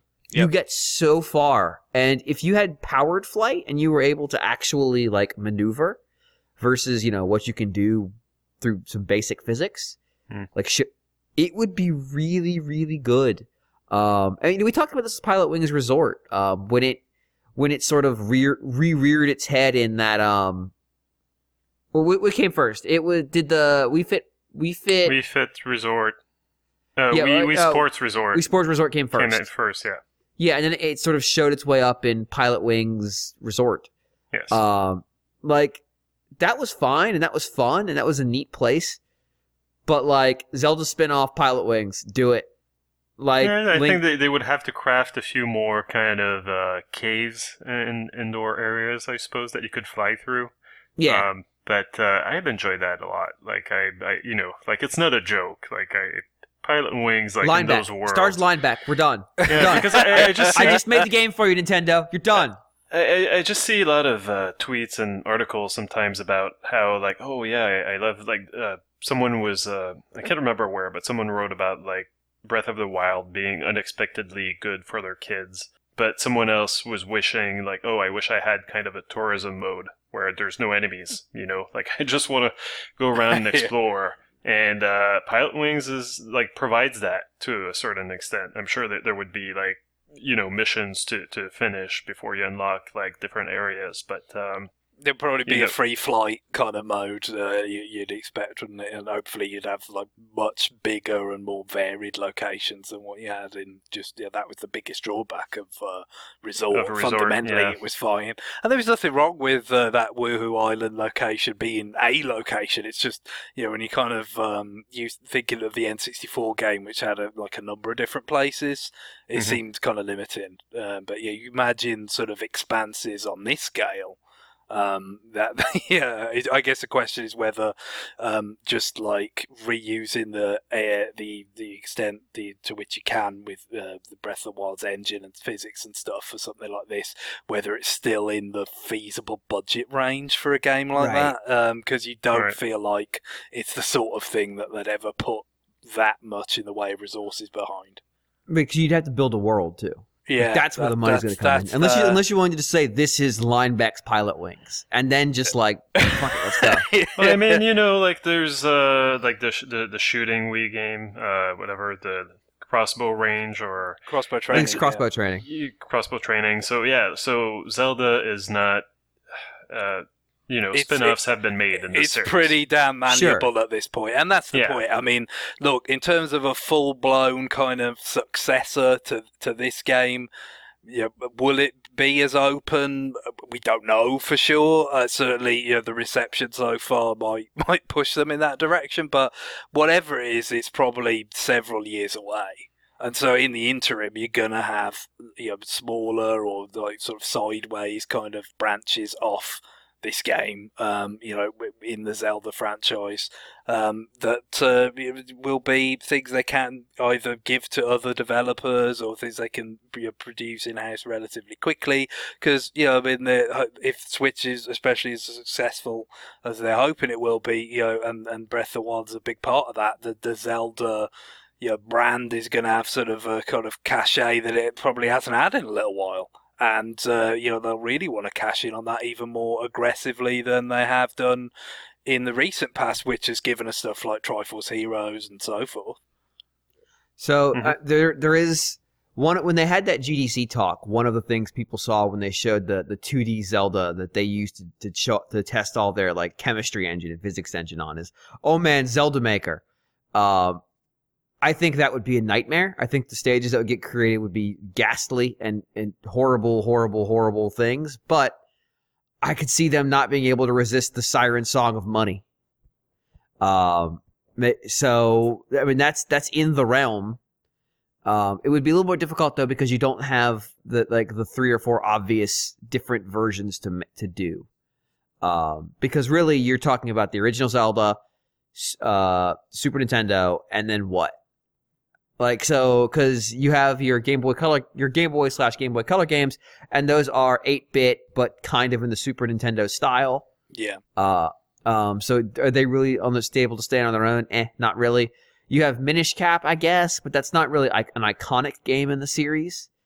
Um, so you know what? What's your what are your other skins? I think that's where that game would really struggle. And and how could you make them fundamentally I different? think I think um, sort of kind of t- touching on some of the sort of parts of the series history. I kind of feel like if a game's due for a remake, um, I think it could be uh, Link's Awakening. I know it kind of had one with the DX version, but But even then, that game's twenty years old. that, yeah, that even the DX version's really getting up there in years now. So I just feel, I mean, it's uh, it, it stands up really quite well.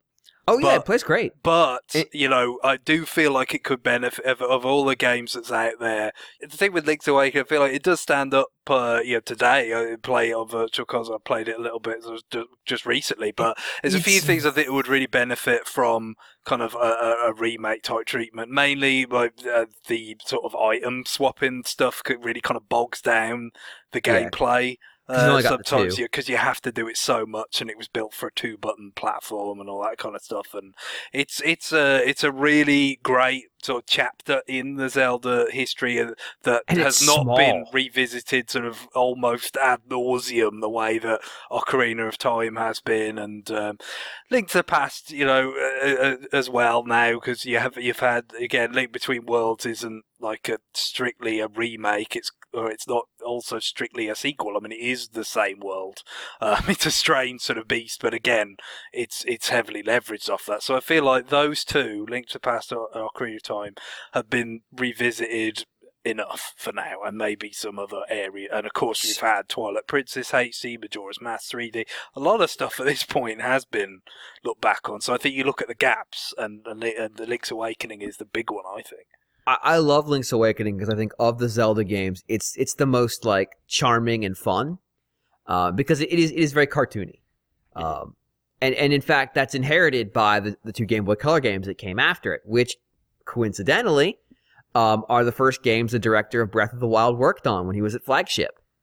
Um, So that's where he came So- from. Yes, he he was one of the people Nintendo pillaged at a flagship.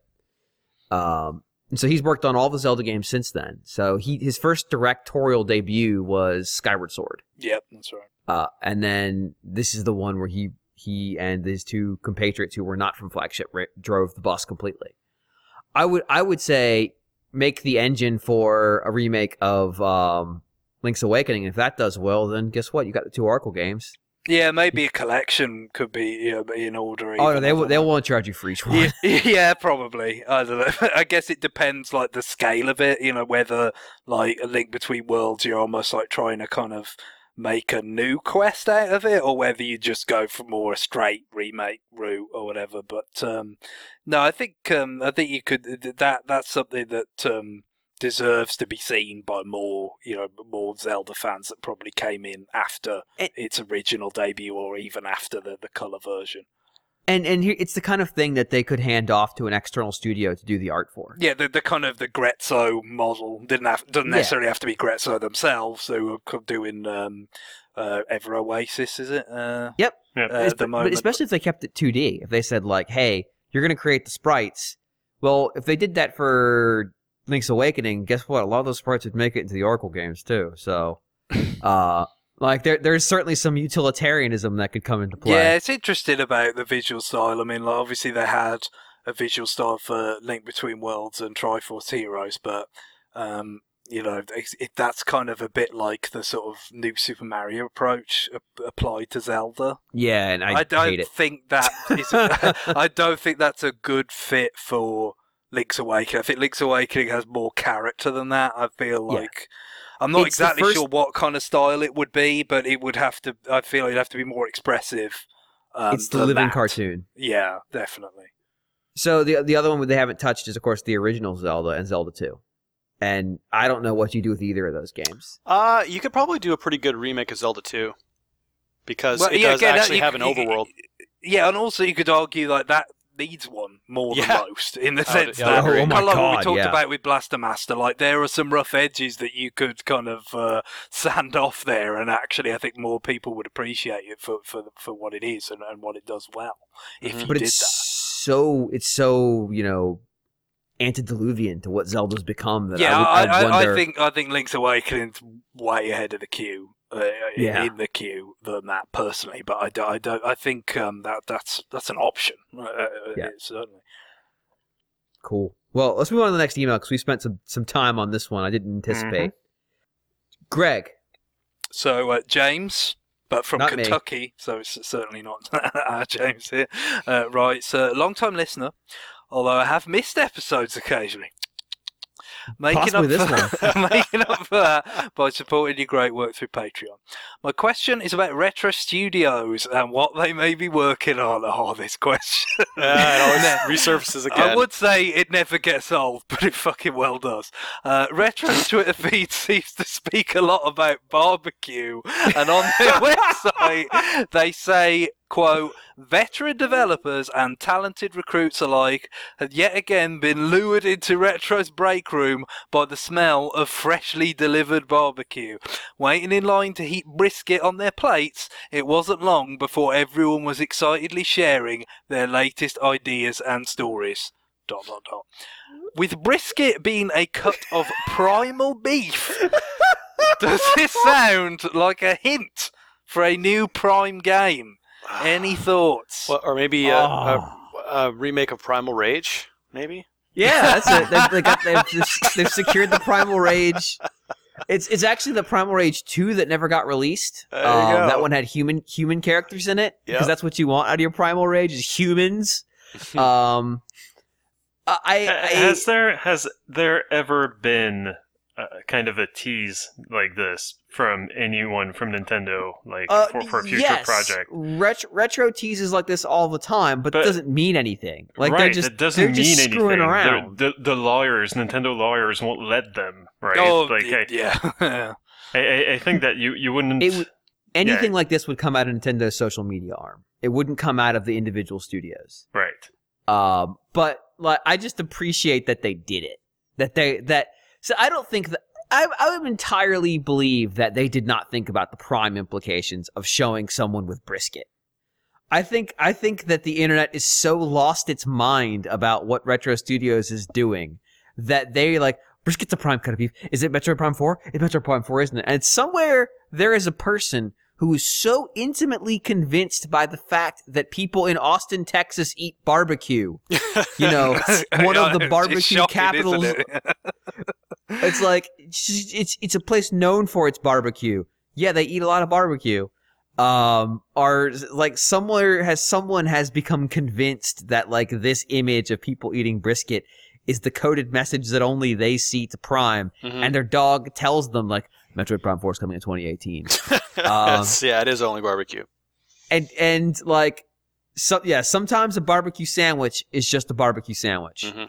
That's that's all i'm gonna say It's like they have to. They don't really have anything else that they can tweet about. So or write about. so there's Mm, yeah, so- I mean, and that- I, I was, I was going to say, I mean, a bit ago, I think was it February, um, was like the three-year anniversary of Tropical Freeze, I think. yeah Yeah. And you know, if you told me you know, when that was coming out that you know, more than three years would elapse and we wouldn't even have any idea what they were working on next, I would have been surprised. I mean, that that is- Mhm. that, that that that is a long time to not even know I- what the project is going to be because we kind of felt like Tropical Freeze. Oh, you know, it's like something you know that they could do on Wii U that could, was sort of leveraged off what they'd already done on Wii as a sequel. You know, maybe not too like crazy ambitious in, in scope or anything like that, and then you know like a, a sort of a more substantial Wii U project would follow and of course the Wii U's life cycle has been kind of truncated and you know not successful. But right. you know, so it kind of threw a wrench in that maybe, and that's sort of part of the reason perhaps. But still,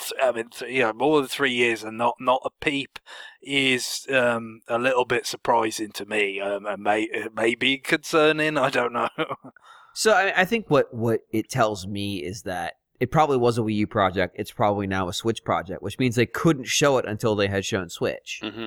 Um, but it's also probably not a 2017 project because we can look at the end of Nintendo's calendar this year, which is where it would be. It would be an end. It certainly wouldn't be. Yeah, in, if, like, if you talk about summer. something that's going to be announced at E3, presumably, you know, for the Yeah. first time ever, we, we would know of this game and they're right, it would be it would be at the that. latest November or at the earliest November. Yeah, the and earliest, yeah. We look at what they've got coming out and we go, no, it's obviously not. Which, to be fair, I mean that is what happened with DKC Returns. Like that, that Right. was you know a game that we didn't know about, and then it turns up at E3, and then it's coming out you know in the suc- you've succeeded holiday season. But very we know what's different- coming out right now. Very and like, different time for Nintendo. You know that that sort of um, mid to late Wii period. Um, yeah, and uh, Nintendo is still quite insistent that Xenoblade 2 is coming out this year. Yeah. And Yeah, it's like, okay, Nintendo of Europe kind of somewhat conf- the quote unquote well, sort of restated. I think is probably Yeah. the, the best way to put it because uh, confirm is too strong. but you know, the- it's it's kind of interesting they're even restating it at all, considering it it feels. I, I don't. I mean, look, we had we had Xenoblade Chronicles X like you know a, a bit more than a year ago. Now I've had Zelda. I mean, I don't know how much more epic I can take in a container. So- a couple so, of years Yeah. span. like we we know Xenoblade 2 and we know Fire Emblem Warriors and we know Mario. It's like well, we know retro games not coming out in November because like Mhm. why? Even if it's done, Nintendo would go like, I guess it somewhat depends what it is. Like if it's some you know other multiplayer focused game, like obviously we've got Arms coming, and then we've got And Splatoon, Splatoon 2, 2, coming, and Mario but- Kart 8. Uh, America. So that the early part of the year is is is flush with multiplayer titles. You Would would they want another one maybe for the end of the year? Yeah, But yeah, that obviously does not fall into That the could be, prime. but that could be brisket. Smash too. Like it's it's Yeah, all. no, no, it no, also that's true, it also tells you what games that they wouldn't be making. They wouldn't be making a racing game. They wouldn't be making a first-person shooter. You know. Right. So what is it going to be? Metroid Prime would fit in there. Yeah, uh, but anything would fit. I mean, you've you've left themselves a tremendous amount of flexibility in what it could be. Yeah. Yeah. I, I, mean, they've only shown what are allegedly 2017 games, and so, so at this point, I'm just assuming this is a 2018 game because it it doesn't seem like it fits in the holiday season, which would be the only thing they'd show at E3 for the first time. So it makes sense at this point they haven't shown it. Like it, Nintendo had this weird crush where they said Wii U is dead, stop making Wii U games, and that meant a lot of these things got shifted to 2017 once Switch was out. And you know, I think when Switch was first shown, we said like, "Well, wait, they've been working on games forever. Why aren't there more of them?" And you know, in the moment where it was just like Nintendo showing Nintendo stuff, it, it, it certainly does feel that way. Like there should be more of these things. But when you try to find holes to release a game in, it it kind of breaks down a little bit. You're like, well, would you release a big AAA title alongside Zelda? Hell no. Like No. you're sending that game out to die. Um, would you do it right alongside Splatoon? Not in Japan. Um, well, would you want to, or would you want to wait until there are enough switches in people's hands? Like the advantage of Zelda is Zelda's going to sell forever. Yeah. Uh, Metroid Prime, if let's say it's Metroid Prime Four, Nintendo does not expect Metroid Prime Four to sell forever. well, they Uh, certainly shouldn't. They would they would expect it to sell to do the norm, more nor- normative AAA behavior and sell its sell its allocations and maybe then just be a trickle seller from that point forward, just based on Yeah. Past. So like you wouldn't want to put that game out in a slot where it's going to get mauled. Mhm. So like if they're doing something new too, it's like a new franchise or whatever, they probably feel the same way about it. I just don't think it fits in 2017, even if it's done. Uh, so they, they they probably just don't want to show it to They- yeah, they don't need it. I mean, uh, just looking at Wikipedia, apparently in August 2015, um, Nintendo said that they weren't sure what Retro was working on, or that I mean, they obviously know, but in terms of what they could confirm, they couldn't confirm anything. And that was a year prior to that. they had said that they were working on a new game. So it sounds kind of like they had something in development, and then it was like, like you said, James, full stop, reboot everything, take whatever Does you're this doing, work on Switch? toss yes, toss whatever you have and redo it on Switch, and just here's your new specs. Go do Now, it, you also wonder whether you may have had some kind of false start with development on something that wasn't even really about the platform. It Mhm. Sure, could have, it just, could have just didn't been- work out. could have been creative, uh, you know, or, or whatever. You know, sort of um, maybe just not enough confidence that it would work in the marketplace. Who knows? But um, you know, it wouldn't be the first time with retro. Of course, you know, it was with No. five games originally or whatever, and then a whole Yeah. bunch of them got cancelled, and Yeah, until like Metroid Prime was the only one left standing, really. Project Yeah. Phoenix or no?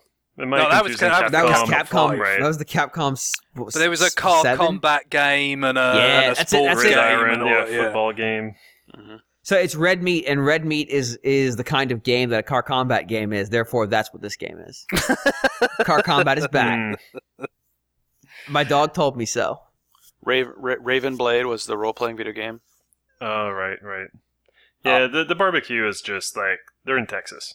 Mhm. Yeah, they're they're they're not just in Texas. They're in Austin. Yep. Like a a city known for its restaurants. Like yeah, they just Yeah. like they just like barbecue. Yeah, you'd see the same thing if they were in Kansas City. So Yeah. Oh yeah, totally. And and to John's point, what else can they put on their website?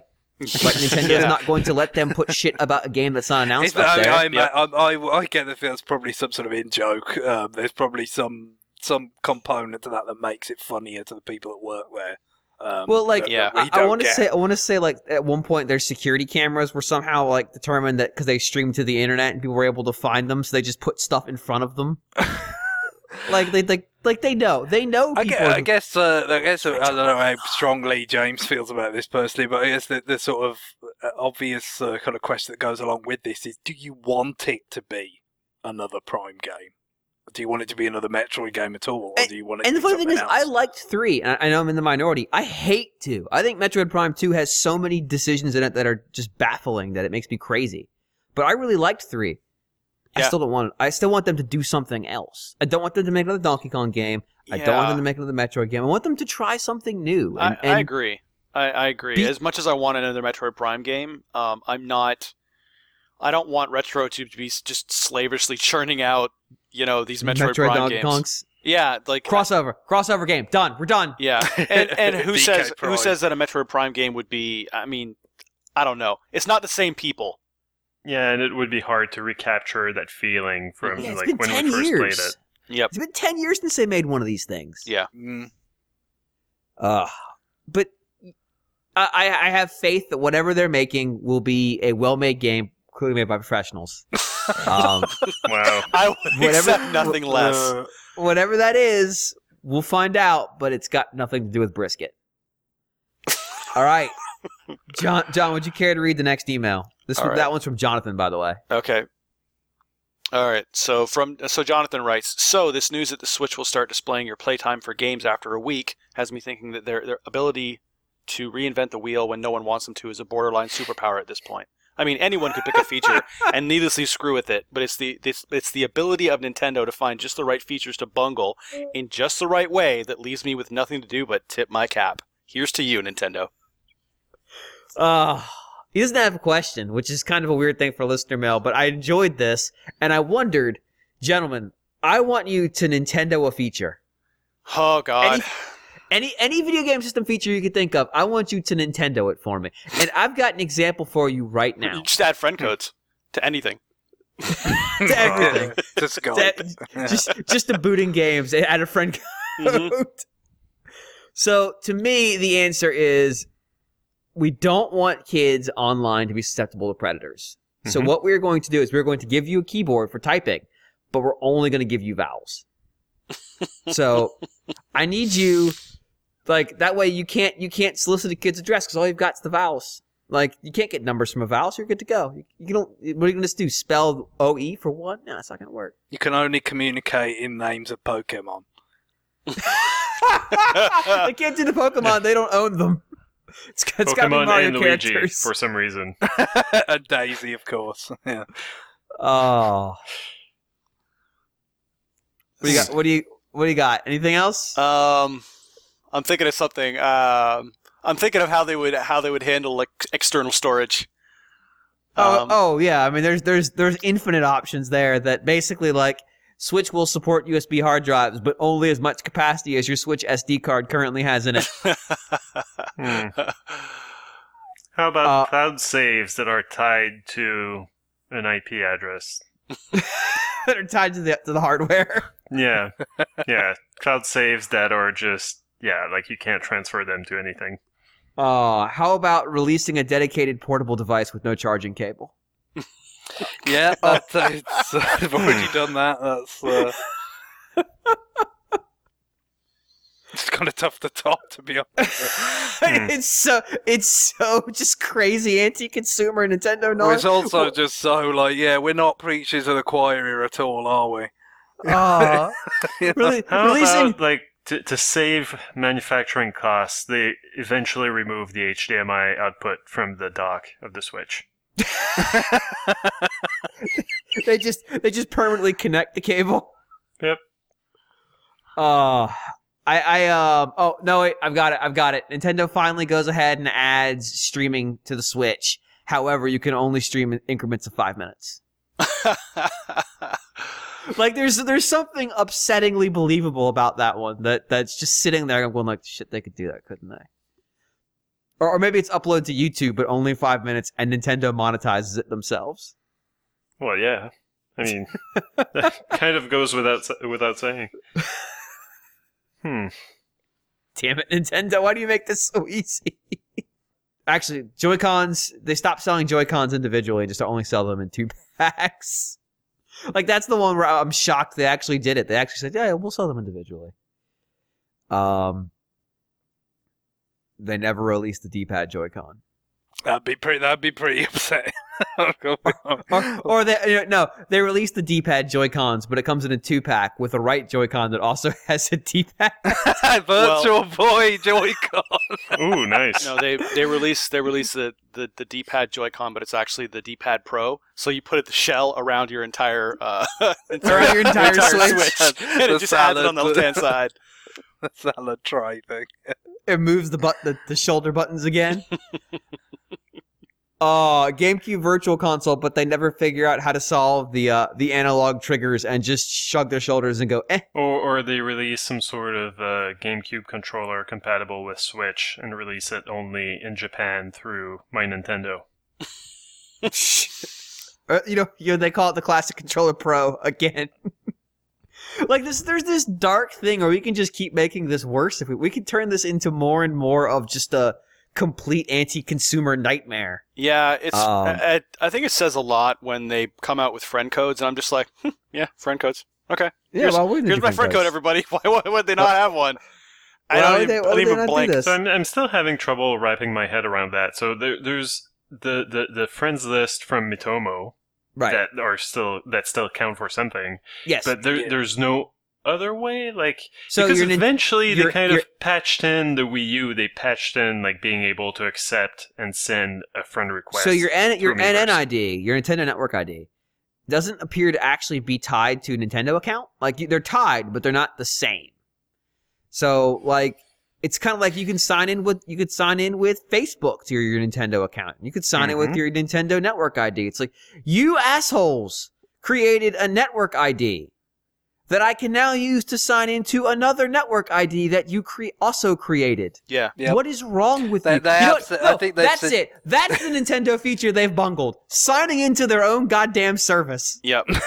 That that is kind of I think they've suggested that at some point that because right now if you've made friends on like Miitomo or whatever they can show up as suggested friends to add Yes. without a code so I'm assuming a similar thing could happen with friends that you've got on your NN NNID from your Wii U at some point but they haven't patched that in yet But why didn't they just merge those two and make it one? yeah, I know what you mean. Like it's this weird like subset of it now. It's it's, it's yeah, it's pretty. So it's odd. even crazier because the NNID I got inherited from my Club Nintendo account. Yeah. yeah. So I'm like three accounts deep on this monster now. Which this is this is a train I want off of Nintendo. Please help me. Please help me. I'm in some kind of like snake eating its own tail account system that you've created for some things that are defunct now. Ah. Jesus Christ. Yeah, they are All certainly right, well, very good at bungling it. That's a that's a hell of an email to end well, the there's show also, on. to be fair, th- th- but you- you've done all this, but you haven't mentioned the fact that, like, the the whole uh, playtime thing, it kind of estimates what you've played. Oh, It- that's true. You're right. No, you're right. It doesn't it's not a week. actually sort of It's- explicitly it's ten say. days. Why is it ten days? Doesn't explicitly say you've played for this amount. It says more than this amount of time. Or yeah, whatever, it's like, you five know. hour increments. Yes. Yeah. so like my my Zelda says more than 75 hours. Does that mean 75 hours 1 minute or 79 hours 59 minutes? Who can say? yeah, but then you Uh, and so you have to download the parental app, even though it won't tell you from when you start. I think I'm missing. That'll tell you every month what you've been playing. Uh, I mean, it breaks it down by day for me, but I think I'm missing maybe five hours on Zelda because I downloaded it late, like that day so after what- Switch. every every month you'll get like a digest of what of what your child John Lindemann has been playing. you Um, child. My cat, what have you been doing? So, like, so originally I thought the five hour increments was some kind of like dumb way to keep the parental app and the and the Switch in sync because they would say, like, well, sometimes things could just get out of sync. So if like a five hour window, they're probably going to be close enough. But then I had somebody check it and they said, no, nah, it doesn't give you five hour ranges on the parental app. It just tells you how much the Switch has been played, not how much individual games have been played. And it gives you a pretty exact time. I was like, Yeah, yeah, it does. Yeah, it gives you like an hour and 55 minutes so or something Nintendo, like that. Nintendo A is tracking this shit not on your system. B knows the exact number, and C does not give a fuck. So- yeah, that's, that. All things are So true. it's, it's True just like facts. you want to give the person who's playing the game less information than the parent who's watching them, but they can't see how much they've spent on the game. They see the total time, and then they get something at the end of the month so they know how much their Koopa, their Bowser Jr. has been playing. Which, which, by the way, first time that's canonically his child. For some reason, Yeah, I, don't- mean the, the parentage question's been out there for quite a while. What the hell's the? Uh, Has it, Well, Greg? I mean, no, Has like, it? super Yeah, well, the whole sunshine's all about yeah, the tha- that's is what I was gonna say. Like, come on, like you, you should know better. Sunshine is all about yeah, Peach being the mom, and like, oh, surprise twist, maybe she's not. No way. I know. I don't. I don't think. Have I I, don't stepped think into that would a be a Seren surprise twist to fanfiction area anybody that I don't know about? involved. yeah, like, are you just yeah? Are you just following Seren's Twitter accounts now? Like, what are we talking about here? Is this just shit, shit she retweets from fan fiction sites? no, Um, it's a game from 2002. like there's there there is like some weird everything about the Switch that's kind of amazing in, in dumb, crazy, asinine ways. Where why like even basic shit like why are the icons gigantic? Uh, th- that may seem like again that may seem pedantic, but like why is it dis- the menu screen just like three big pictures that you slide through and like Yeah. why is it why is the why is there like a weird call and response when you open your profile Minimum Like- viable product, James. That's what the, that's what it feels like. It's really what it does. I mean, but, it's but like we just talked about that Nintendo may go out of their way to make MVP larger than it needs to be so they can put some crazy bullshit in there. Yeah. Like somebody sat down for a long time and programmed a new friend code system for the Switch. Mm hmm Somebody had a user story for this, John. Yep. There is a scrum board somewhere in Kyoto Yes. describing friend codes for Switch. well, it could also be a Kanban board. Let's be fair. It could be a Kanban, but it was the card was probably written in 2016, John. This it is- probably just it's probably the same one from like 2006. This is true. Somebody argued for this point in a meeting with people. with people and won. Yeah. so They, they argued for it and weren't fired. Instead, they won. And uh, it would lead me to believe that it wasn't even questioned. Yeah, probably wasn't. They they bought equity stake in a mobile game company to a get into mobile and to b make an account for them and said nah, friend codes. Uh, and, got and, and this. dude, this is one of the few cases where you know uh, somebody like Reggie actually was pretty, you know, uh, unambiguous at one point, saying like, Friend oh, codes it- are gone. It, ain't gonna be friend codes, mate. but, Yeah. uh, and it guess it isn't just friend codes as we've sort of touched on, but uh, it is What the there. f- they're what they're the there. fuck is this world we're in? Also, you can only have a hundred because yeah, yeah, Uh, and I mean, whatever. the thing is, friend codes too. They're actually the best way to kind of get somebody added to your friends list because you, they're guaranteed List- to have a friend code, but they're not guaranteed to necessarily have been have played Miitomo. Here, here's the fun thing. It's just Miitomo.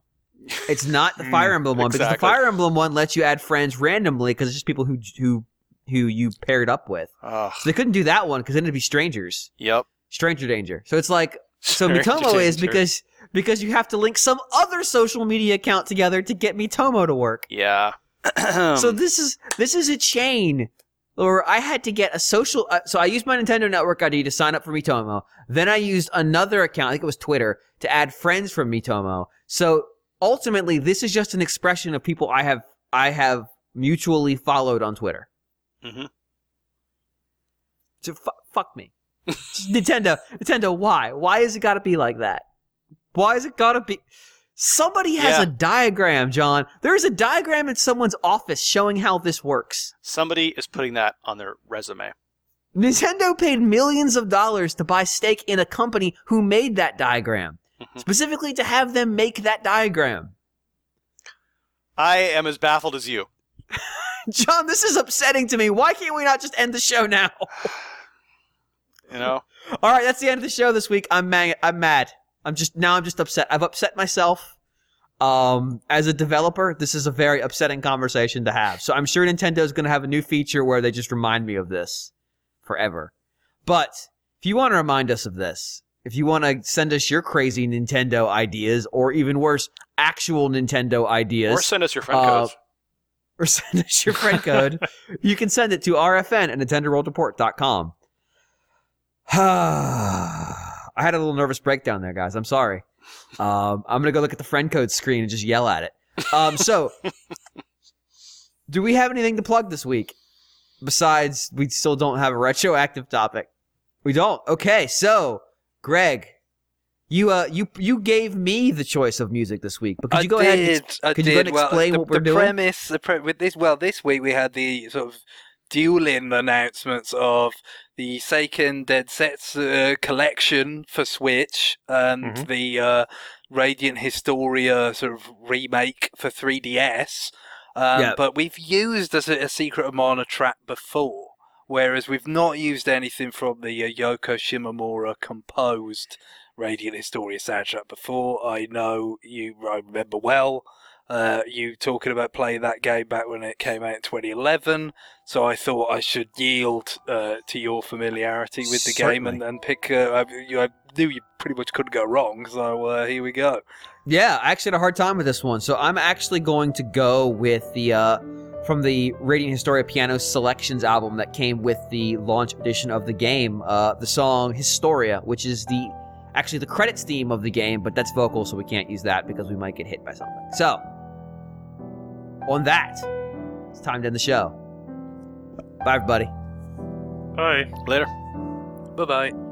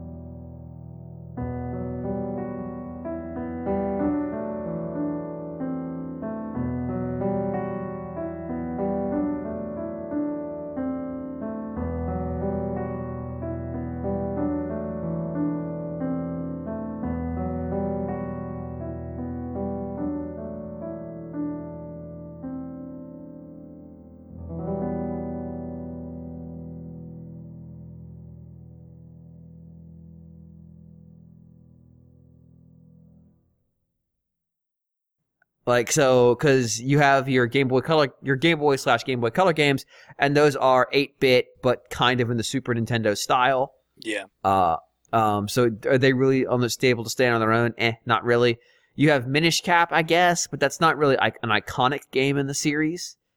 Um, so you know what? What's your what are your other skins? I think that's where that game would really struggle. And and how could you make them fundamentally different? I think I think um, sort of kind of t- touching on some of the sort of parts of the series history. I kind of feel like if a game's due for a remake, um, I think it could be uh, Link's Awakening. I know it kind of had one with the DX version, but But even then, that game's twenty years old. that, yeah, that even the DX version's really getting up there in years now. So I just feel. I mean, it's uh, it, it stands up really quite well. oh yeah, but- it plays great. But It- you know, I do feel like it could benefit of, of all the games that's out there. You know, that have, have what is that noise? I don't know. Either either John's cat or John is snoring. It was my cat. Sorry. Okay. so I didn't now know you could I'm hear the- that. Sorry, man.